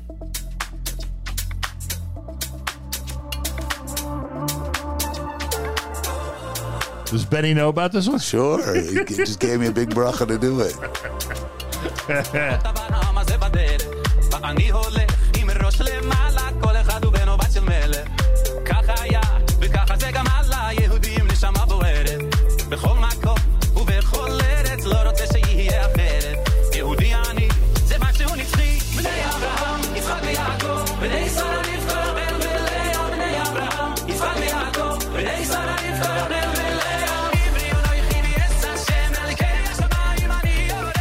wait to hear uh, Benny do this tempo at a wedding. That'll be something. He'll be collapsed on the floor after about half a minute. This is what you do when you get electronic music together with the Jewish music. So Landed Eagle basically is enhancing a lot of great Jewish music That's out there. we like we like to merge the electronic music world and the Jewish music world. Where'd you pick up your electronic music expertise on the West Coast or here on the East Coast? No, I did it when I, you know, I was a kid. I used to listen to all the early stuff in the '80s, the like electronic music. And People don't even realize how much of a force it was back then. It sort of snuck into the whole, you know, pop music scene. That's right. Once you got into the 80s and 90s. But Mhm. today, boy, um, pretty amazing. And then there was one more you sent. Oh, that, was there one more? I don't know the Kuchabricha one, which I did with Schlepping Nachas. Pull that up on YouTube. That's a great one. That was one of our biggest hits, I think. Here, identify. Don't quiz me on this one. Identify this one for me and tell me uh, because it's the last one I got. Oh, this is Pushkin again. We oh, this is the Pushkin. That's the audio. That's Pushkin. the audio Pushkin. We covered it all, Okay. DJ KLMN. It's pretty amazing. I don't know if I should give you a bracha that you're going to Uman or not, because I have to maintain my stance that people should be with their families and not travel to the middle of the Ukraine. Is it the middle of the Ukraine? It's uh, no, it's not the middle of the Ukraine. Near the border? Yeah. Well, 800 kilometers from the border, but I get it. From the front. But it's somewhere in the Ukraine. I, I'm proud to say I have no clue where, but it's somewhere. We're gonna get you there. It's somewhere in the Ukraine. Um, are there other spiritual stops near there before you leave? Are there other graves, other you know, um, a landmark, um, a Jewish leaders that are worth visiting there? Um, I haven't done those. There are a lot of people that go around there. There, there are a lot of the Hasidic rabbis are buried around the area. So And we know where they are, and um, they they the they know pretty much where they think they are, and uh, you know you go daven. well, I assume some of them are marked. I would yes, just go some, guess. some of them are. A lot of them were destroyed. Right. So, yeah, and that's it. And they uh, then they eventually get back home for Yom Kippur. that's right. People stay for Yom Kippur too. People go for Sukkot now. Anyone who's there at Rosh Hashanah and Yom Kippur obviously is staying there the entire week. Yeah, for sure. Mhm. Right. That you've never done. No, I haven't. So we can assume you'll be on a plane Tzom Gedalia. Well, I'll be back. Yes. I'll be back is right. Uh, I'm just not in the mood to end this conversation. Otherwise, I'd throw you out of here. But I just, uh, I think this whole thing is fascinating. I love hearing about it, and uh, hopefully, it'll bring uh, Yeshuas and Nechamos to the Jewish people. Because uh, hey, it sounds like if the most important thing, and I believe that everybody, Misnagin and Chassid, would agree, if the most important thing is to daven and have the uh, dvekus that you described earlier with the one above, if that's the most important thing for Rosh Hashanah, and it likely is, I would imagine then hey, if 30,000 people are having their tefillos enhanced by being there, then the electricity before Musaf, either in Beri Weber's minion or in Yoli Leibowitz's minion, it's not to be believed. Beri Dobbins Yamin? Beri Dobbins, the early And Yoeli minion, Dobbins Yo- Yamin? Yoeli- it is like you walk in before Musaf and you feel this. It's like I can't describe it. Everyone feels it, and then when Musaf begins, you're just plugged in on a different and level. it- I'm sorry for asking this, but I'm sure I'll be criticized later today if I don't. The craziness we hear about is it very, very minimal? It's minimal. I mean, there's There are episodes there's like anywhere. Everyone has their There's 30,000 people Yeah, there. You can have a few, few uh, interesting apples. But in all seriousness, if you hang out there on a typical day, you're not going to notice any craziness. No, I mean, there's a lot of there's a lot of simcha. I'd say a lot Right. of singing and dancing, but Right. But but if, if if one is fearful that there's criminal activity happening, Oh, no. you, you would say it's literally at the minimum. Nachman, everyone's around talking about Rabbi Nachman's Torah. There are classes everywhere. People are learning. They're You're not just- wasting their time. No, no, no. There's no downtime for them to get involved. There's a little I'm bit of saying, if- and the if- guys that are there and they have their downtime, you know what? They're having their downtime in Uman on Rosh Hashanah. So God bless them. And what is shofar like? Is there a period of time or a specific few minutes or hour during Rosh Hashanah? Well, this year would be the second day because obviously the first day is Shabbos. Is there a time where it's just unbearable how many shofars are going off at once? No, no, because the minions are so big. You know, there's not. It's not an issue. No, no.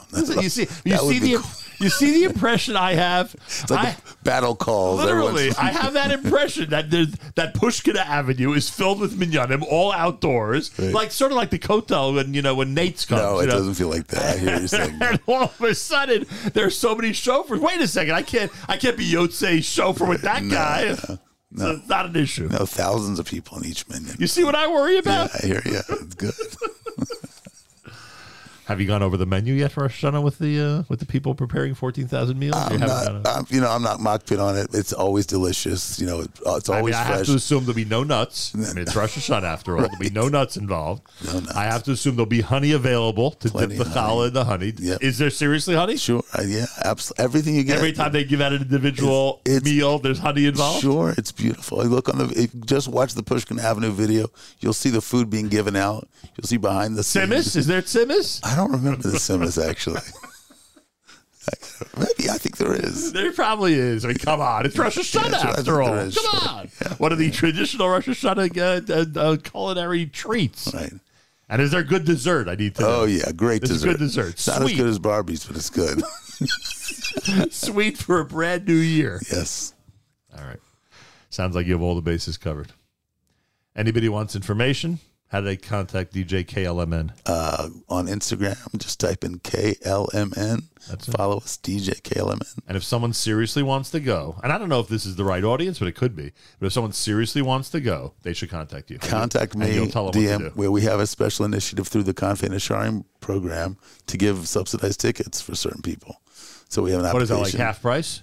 Uh, yeah, we will subsidize their flights in some cases, depending if they've never been before. There's actually a special for any people, anyone that's finished um, Eli Stefansky's uh, uh, his Daf Yomi. We're really encouraging the Eli Stefansky guys to come to Uman this year, And you're ready to subsidize. and we're ready to subsidize. Anyone he that- going? No, he's not going to go. If he finds out that I'm doing this, he's going to have a he's going to have a fit. You're getting into a lot of trouble this morning, I must say. Got to stir it up. Got to stir it up. And you waited for a half hour into the interview to mention subsidies? Thanks a lot. DM I, lo- I lost half the audience, and he's mentioning subsidies now. DJ, no, no, no. KLMN. Right. On Instagram, go to KLMN. Right. They'll contact you. You'll tell them how to get a subsidized ticket. Absolutely. And you'll toss an extra Simis if they mention the name Nachum Segal. Sounds great. We'll do it. We'll tag you. Uh, this was really a delight. This was really a delight. Uh, I, I can't. I tell you, I hate saying goodbye to you. This is so great. But anyway, Thanks, Nachum. a, a real pleasure. And I'll take this opportunity to wish you a Ksiva happy, healthy, and sweet New Year. And we have a date. We're, we're going to get together Sukkot, Samir Tisha. Looking forward. Yeah, We'll get together Sukkot on Cholamoid, and uh, and hopefully some of your spiritual inspiration will rub off on me. That'll be great. Is it I'll take- possible? sure, it is possible. sure. It might happen. I'll take some of yours too. I'm happy to hear I have some. Thank God. More coming up. You are listening to a uh, a Wednesday morning edition of JM in the AM.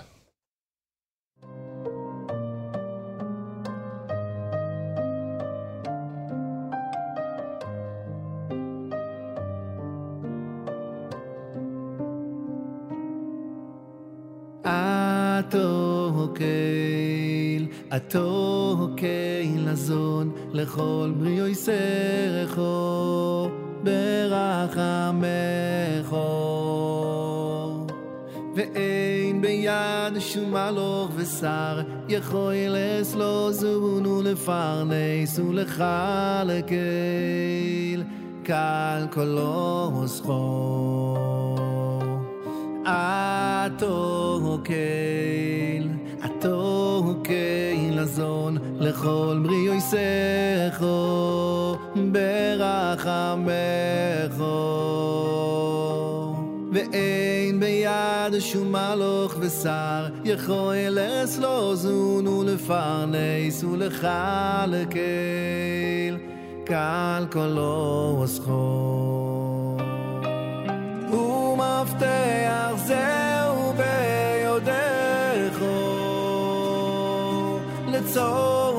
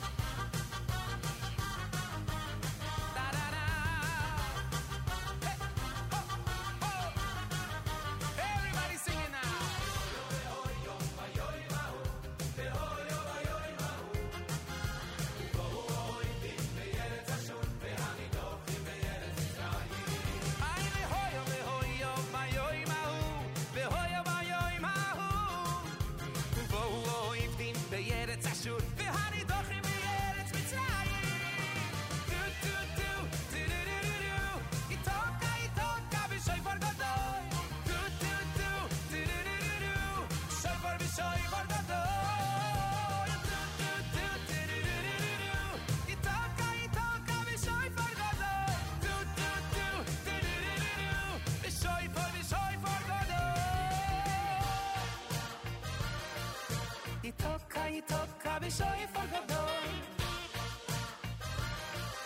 be sorry for soy folgador.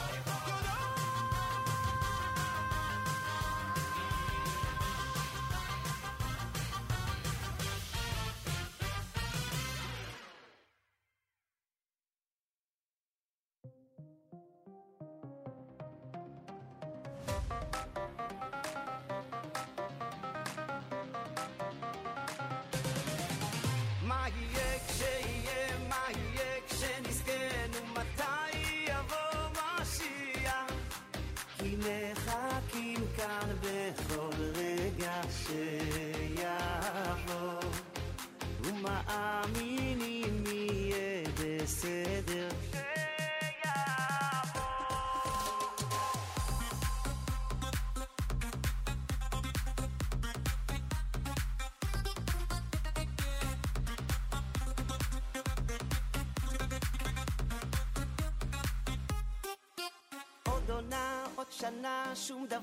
השתנה, זאת המנגינה.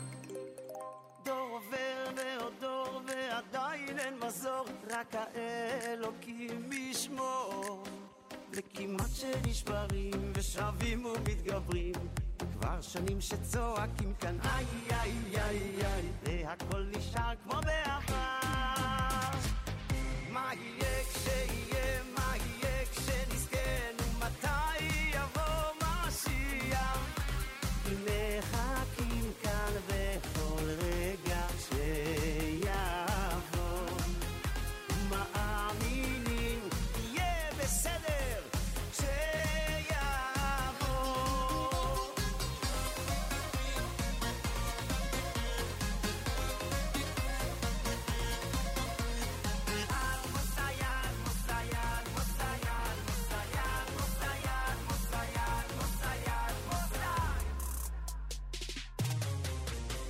מבקשים ודורשים עד מתי אלוקים כבר עברו מספיק שנים לא רוצים אוצרות, אין לנו מספיק דמעות את משיח רוצים לראות שתבוא הגאולה JM in the AM with Mendy Jarufi Kishia Vo is the name of that one here on a Wednesday morning broadcast. Benny Friedman before that, brand new with 222. Yoni Z had a Kolatova.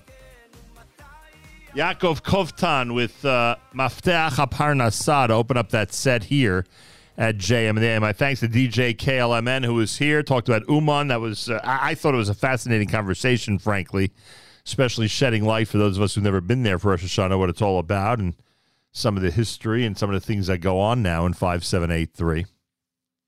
Yeah, every time I hear about it, I warm up to the concept a bit more, although I, I will still maintain my uh, my position on the whole matter. Um, that's for sure. Uh, JM and the AM on a Wednesday morning broadcast with a reminder that our Elul Chesed campaign is in full swing. Go to NachumSegal.com slash uh, Chesed. NachumSegal.com slash Chesed. You can see all the information regarding our Elul Chesed campaign so far. Uh, if you want to support the Jews of the Ukraine who are going through this war-torn situation, are in basic, are in need of basics, uh, necessities, basic necessities for Rosh Hashanah and Sukkot, uh, that's the latest link that's been put up at NachumSegal.com slash Chesed. Again, NachumSegal.com slash Chesed. Well, one of the things we've done for many years is speak with people uh, within our community who are doing some very interesting things and likely, because of the interesting things that they are doing, are faced with some interesting challenges. And uh, we met a while back a young gentleman named uh, Ari Meirov.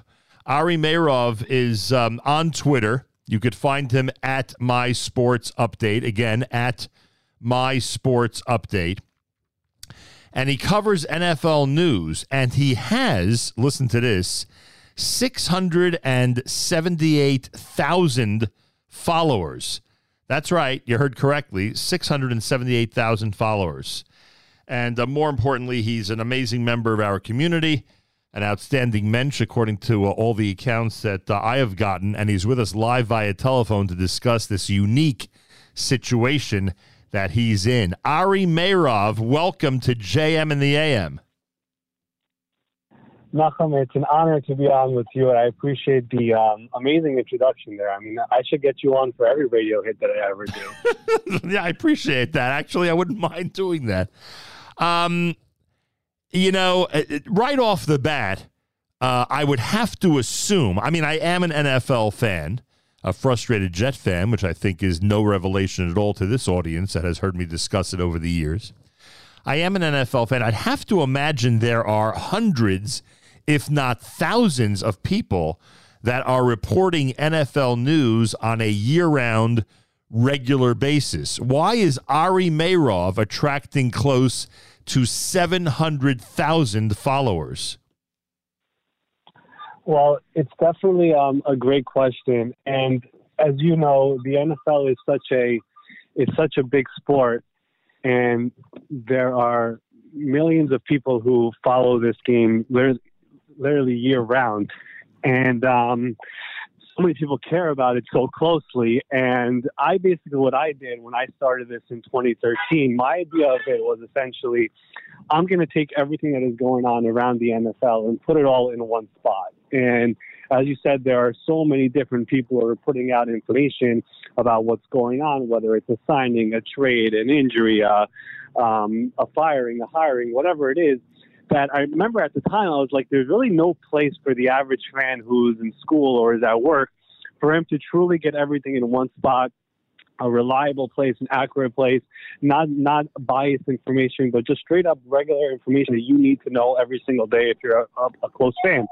So that's kind of what it when it started, and I did that for a couple of years, and over time, it just started to grow and grow, and it got to a point where I remember it was really just a side hustle for me, and it got to the point where I remember seeing like analysts and reporters and players, agents, some coaches like started following the account that's when I realized I was doing something right. So I guess the reason why it has become this, you know, successful to this point essentially is it's a one-stop shop for everything. It's basically a hub for the average fan who needs to know everything instead of following so many different people or going to multiple different websites. You get all your information in one spot. So you're essentially a clearinghouse. I mean, if there's an injury update, if there's a schedule update, if some game is flexed, or if uh, a team decides to wear a different uniform, all of that is going to be reported by Ari Meirov at some point that day.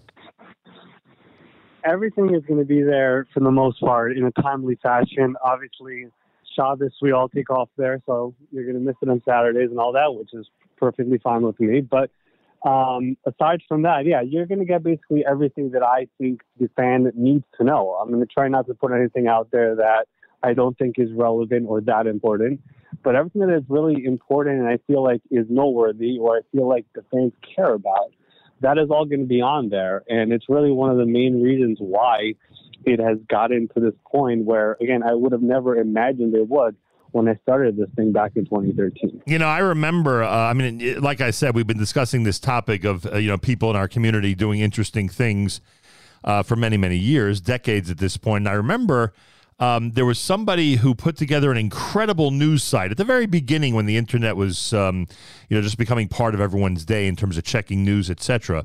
And Matt Drudge, I'm assuming everybody in this audience, even people your age, know who Matt Drudge is, the Drudge Report, etc. He would have links at the bottom of his homepage to different news sites, you know, that he would suggest, 30 or 40 of them.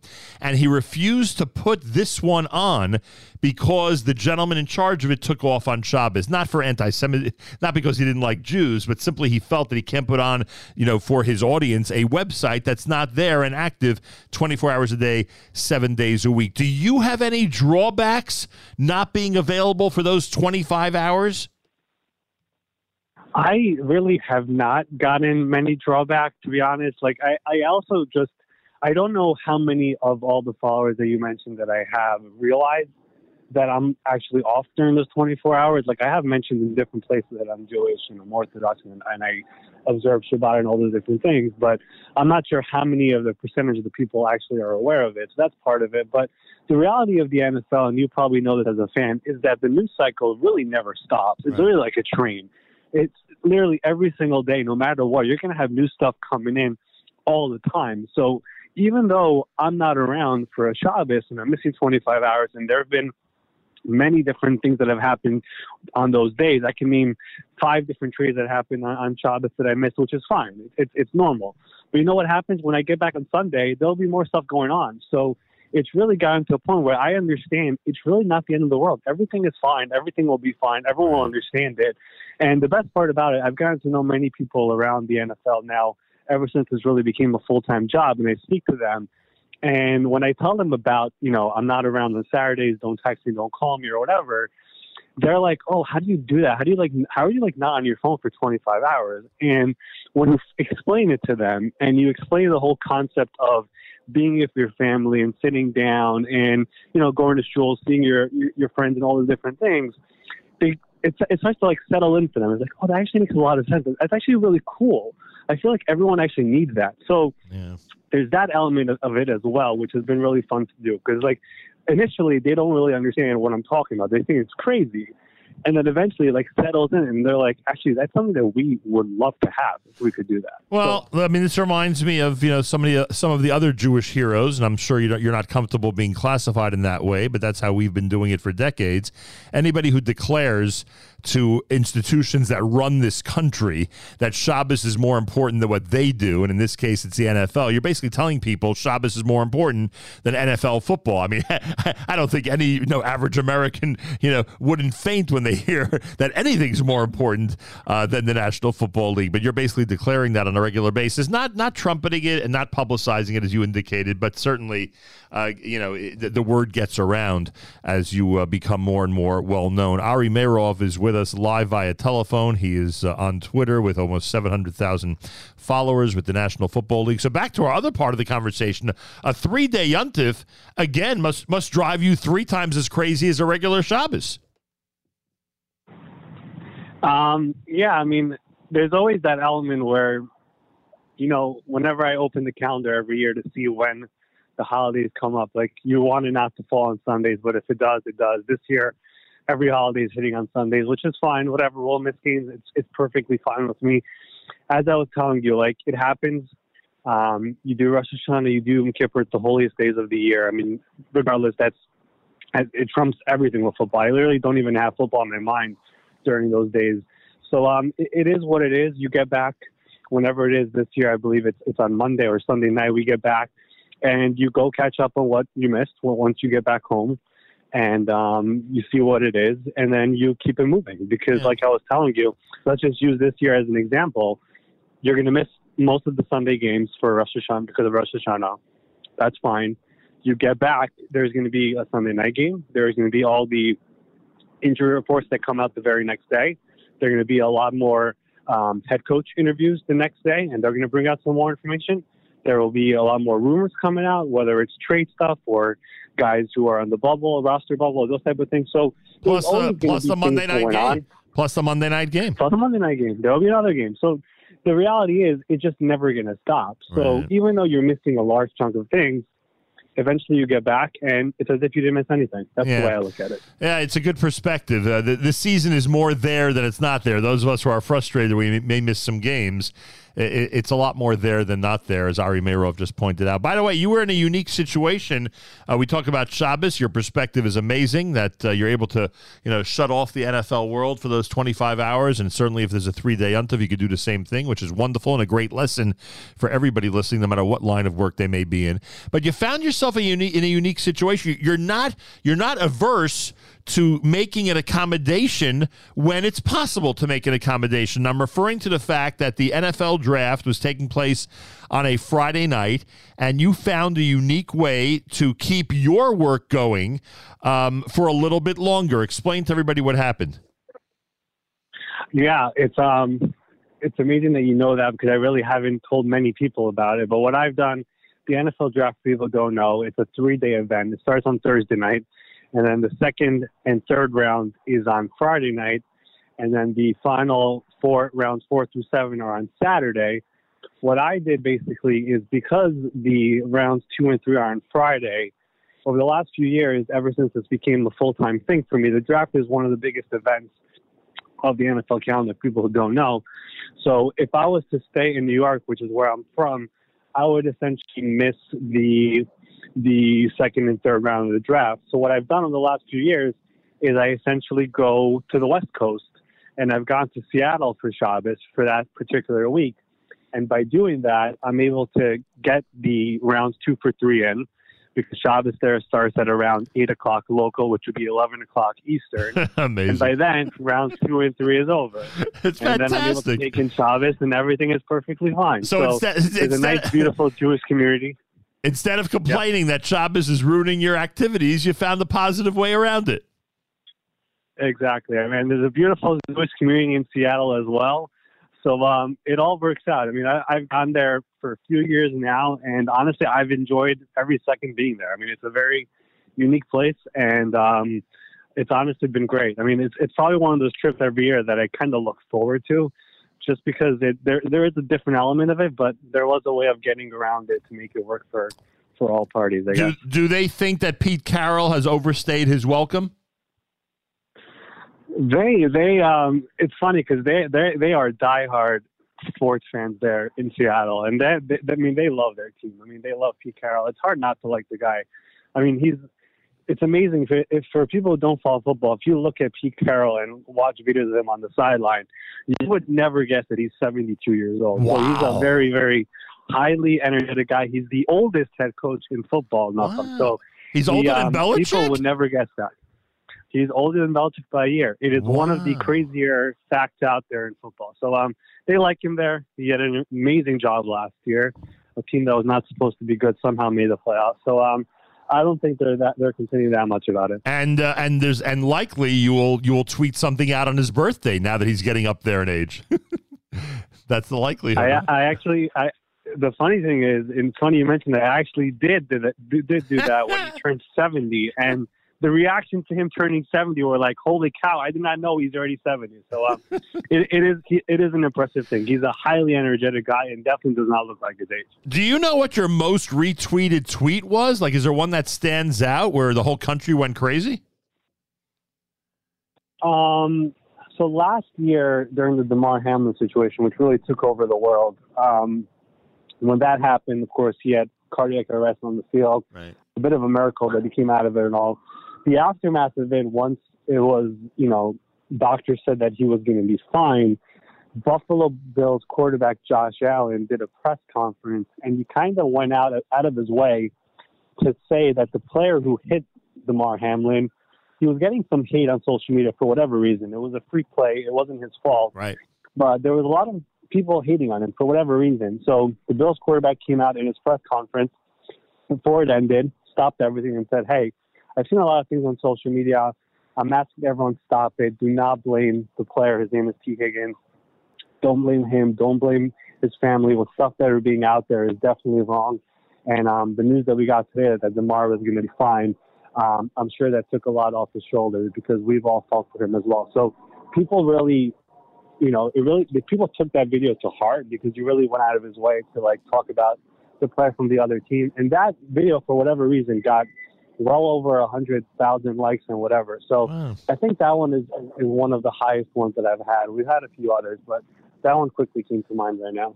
Uh, you said you're an NFL. It sounds like you're an NFL fan since you're a youngster, uh, and knowing the geography um, uh, where you're from, I would have to assume you've paid uh, a lot of attention to my team. Uh, is there any hope this year for the New York Jets? Uh, what do you think?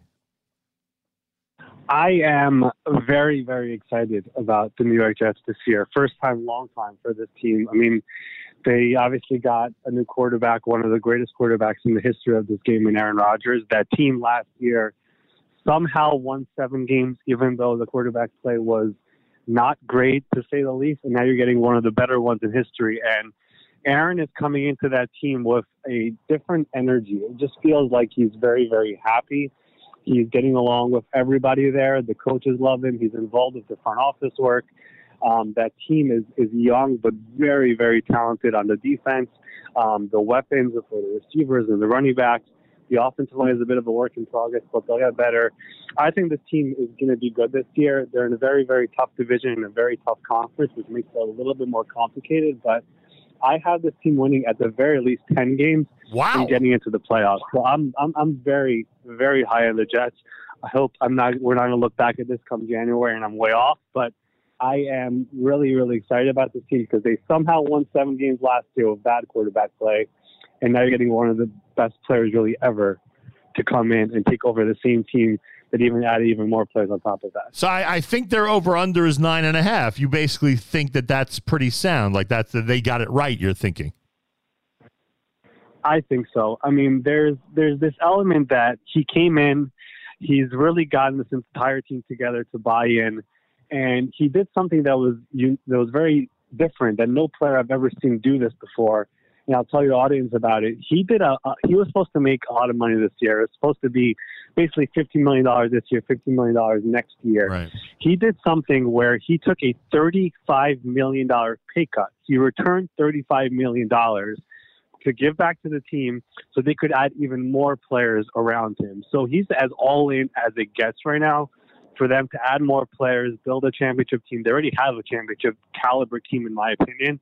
I think they're going to add a few more players here in the coming weeks as they try to fortify the roster. But I am very, very excited about this team. And as someone from New York, I feel the the the buzz around this team um, with the season coming up in a couple of weeks. Do you agree that uh, the Giants are uh, are being treated fairly when people uh, speak of their over under for the season at seven or eight games? It, it's it's an interesting question because last year they overachieved like crazy, and um, it surprised everybody. Surprised me. They have an excellent head coach. They have a quarterback who I think gets doesn't get enough respect. If I'm being honest, a lot of people think he's not worth the money that he got paid this offseason. He's a he's a prototypical typical type of quarterback you want in the NFL right now. He's a a thrower and a runner. He could do both. And um, they finally added a lot of really good players around him, including a tight end. His name is Darren Waller, who has been a monster so far here in camp. He's been catching everything. He's going to have a big year if he stays healthy. So I, I think the Giants could do better than this. I think it's a seven, seven and a half, whatever it was. Um, they're in a, an easier conference per se. They're in a tough division, but the conference isn't as difficult. Um, I don't know. I, I'm not as low on them as some people are making out to be. I think that team they added so many good players that they're going to keep on moving up over here as well. It's exciting times right now in New York for football. Does Ari you better than baseball? I can tell you that much. Does Ari Meirov make Super Bowl predictions? I have in the past. I am not a big opinion person, if I'm going to be honest with you, but I have not settled on my pick just yet. So it's not automatic, in your opinion, that Kansas City is the favored uh, NFL team to win it all. I mean, if you if you told me right now to pick somebody, I probably will put Kansas City again. However, the last time we've had a back-to-back champion in the NFL was back in 2003, 2004 with New England. So it hasn't happened in a very, very long time. Right. When the team wins it all, there's this element where everyone is out to get them to make sure they don't get it back. So I don't think it's a, it's, it's as a, as much of a lock as some people are making it out to be. And like I was telling you before, the conference in the AFC has so many great teams, so many excellent young quarterbacks, and one. I guess old quarterback in Aaron Rodgers, but there, there's a lot of really, really good players in that conference. and A lot Yeah. of really, really good teams. And and injuries play such a part, and nobody can predict any of Exactly. those. So who, who knows? Uh, Ari Meirov, everybody, he's in our opinion uh, one of those amazing people that declares to one of the most important. I mean, the NFL to a degree controls this country. It certainly controls our entertainment schedule. They figured out a way to usurp every single month of the year, as I'm sure you've observed over the last few years as you're getting older and older. Uh, so, so you're t- you're telling one of the most important institutions in the uh, entire country and the world that um, that Shabbos is more important, and that this whole concept of uh, being inaccessible for 25 hours is not not not only a welcome on your part, but you would strongly suggest it to others as well. And for us, that's one of the most heroic things someone can do: make those statements uh, to an institution that thinks they own everything and that nobody can tell them anything. Uh, have they invited you to the Super Bowl yet, or that's down the road?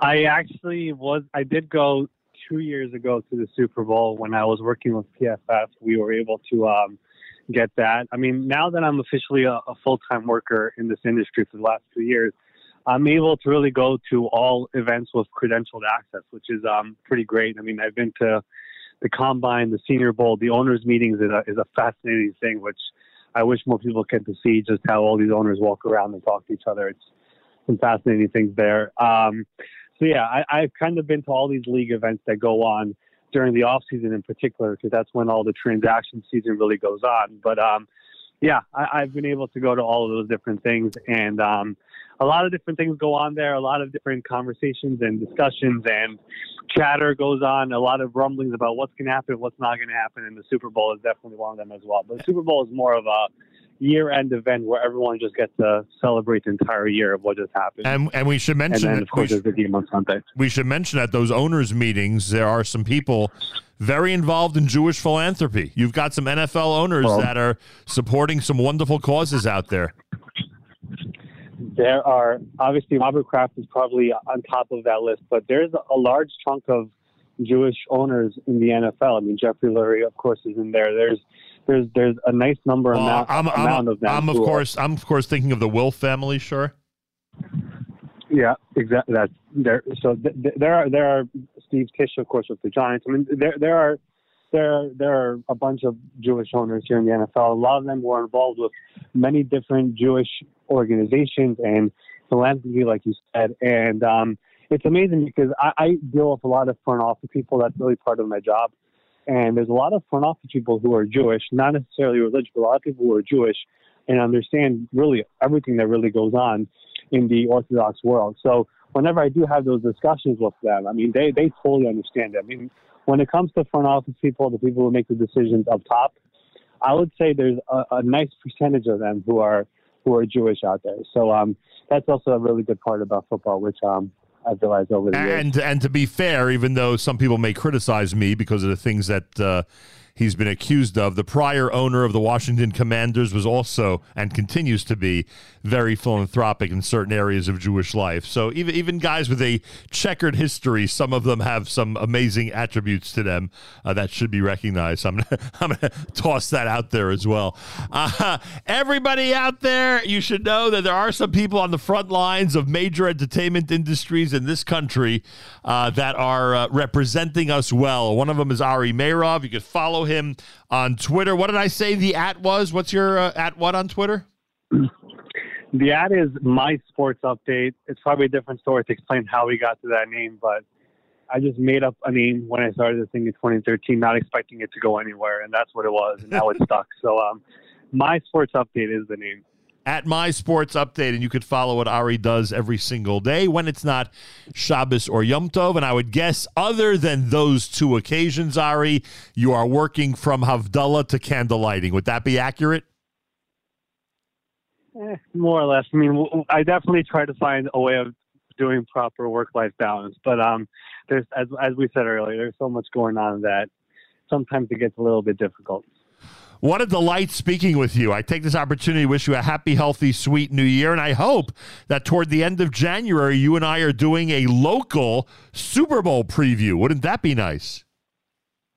That would be amazing if that ends up happening. It would be. Um, when's the last time we've had that? Mets and Yankees in 2000, whatever it was. So um, It's that, fun. that would be um, an impressive thing. It's few and far between. In this case, I would at least take the AFC side of things. Trust me. Uh, Ari, thanks so much for joining us. Continue to represent our people as well as you do already. It was an honor. Thank you so much, Nachum. Ari Meirov, everybody. Almost 700,000 followers on Twitter. And most importantly, he's one of those people in our community who is uh, declaring to a very, very important institution and industry in this country that there's nothing more important than Shabbos. Nothing more important than Shabbos.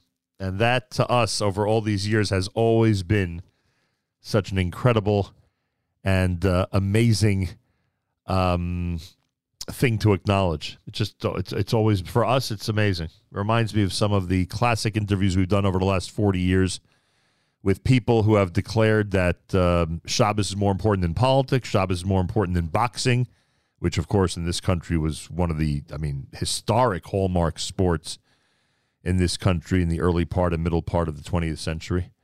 Um, people who've said that uh, Shabbos is more important than uh, representing sports figures and uh, being at their beck and call every hour of every day. Um, concert producers and promoters who've said that uh, Shabbos and Jewish music is more important than than their industry and uh, non-Jewish music. We've met a lot of people like this over the years. Love featuring them, and to us, they they really are Jewish heroes, whether they want to accept that or not. They don't have to. They don't have to agree with me that they're Jewish heroes. But I will never stop saying that they are. Um, my thanks to a very interesting JM the AM this morning. Hour number two with DJ KLMN, all about Uman. If you missed that, you got to check out the interview. And then now in hour number three, Ari Meirov and the NFL. He's got high hopes for my team in the AFC. I hope he's right. We'll see what happens. It's been a, it's been a, it's been a, a long, long time before or since we've had meaningful games in December and January, or any games in January. Brothers and sisters in Israel, we are with you. It's your favorite America's one and only Jewish Moments in the Morning radio program. Heard and listeners sponsored digital radio around the world, web at NachumSegal.com, on the Nachum Segal Network, and of course on the beloved NSN app. Wraps up an amazing Wednesday here at JM and the AM. Elsie Zweig is away, family simcha, so there will not be a live lunch today, but there'll be amazing music all day long, of course. It's Wednesday after all. Uh, JM Rewind is coming up next. If you missed the conversation with Ray Fast and Tony Gelbart on the plane with Nefesh B'Nefesh, that's part of our JM Rewind coming up next. So pay careful attention to that. And tomorrow morning, we're back, of course, starting at 6 a.m. Have a fabulous Wednesday. Till tomorrow, Nachum Segal reminding you remember the past, live the present, and trust the future.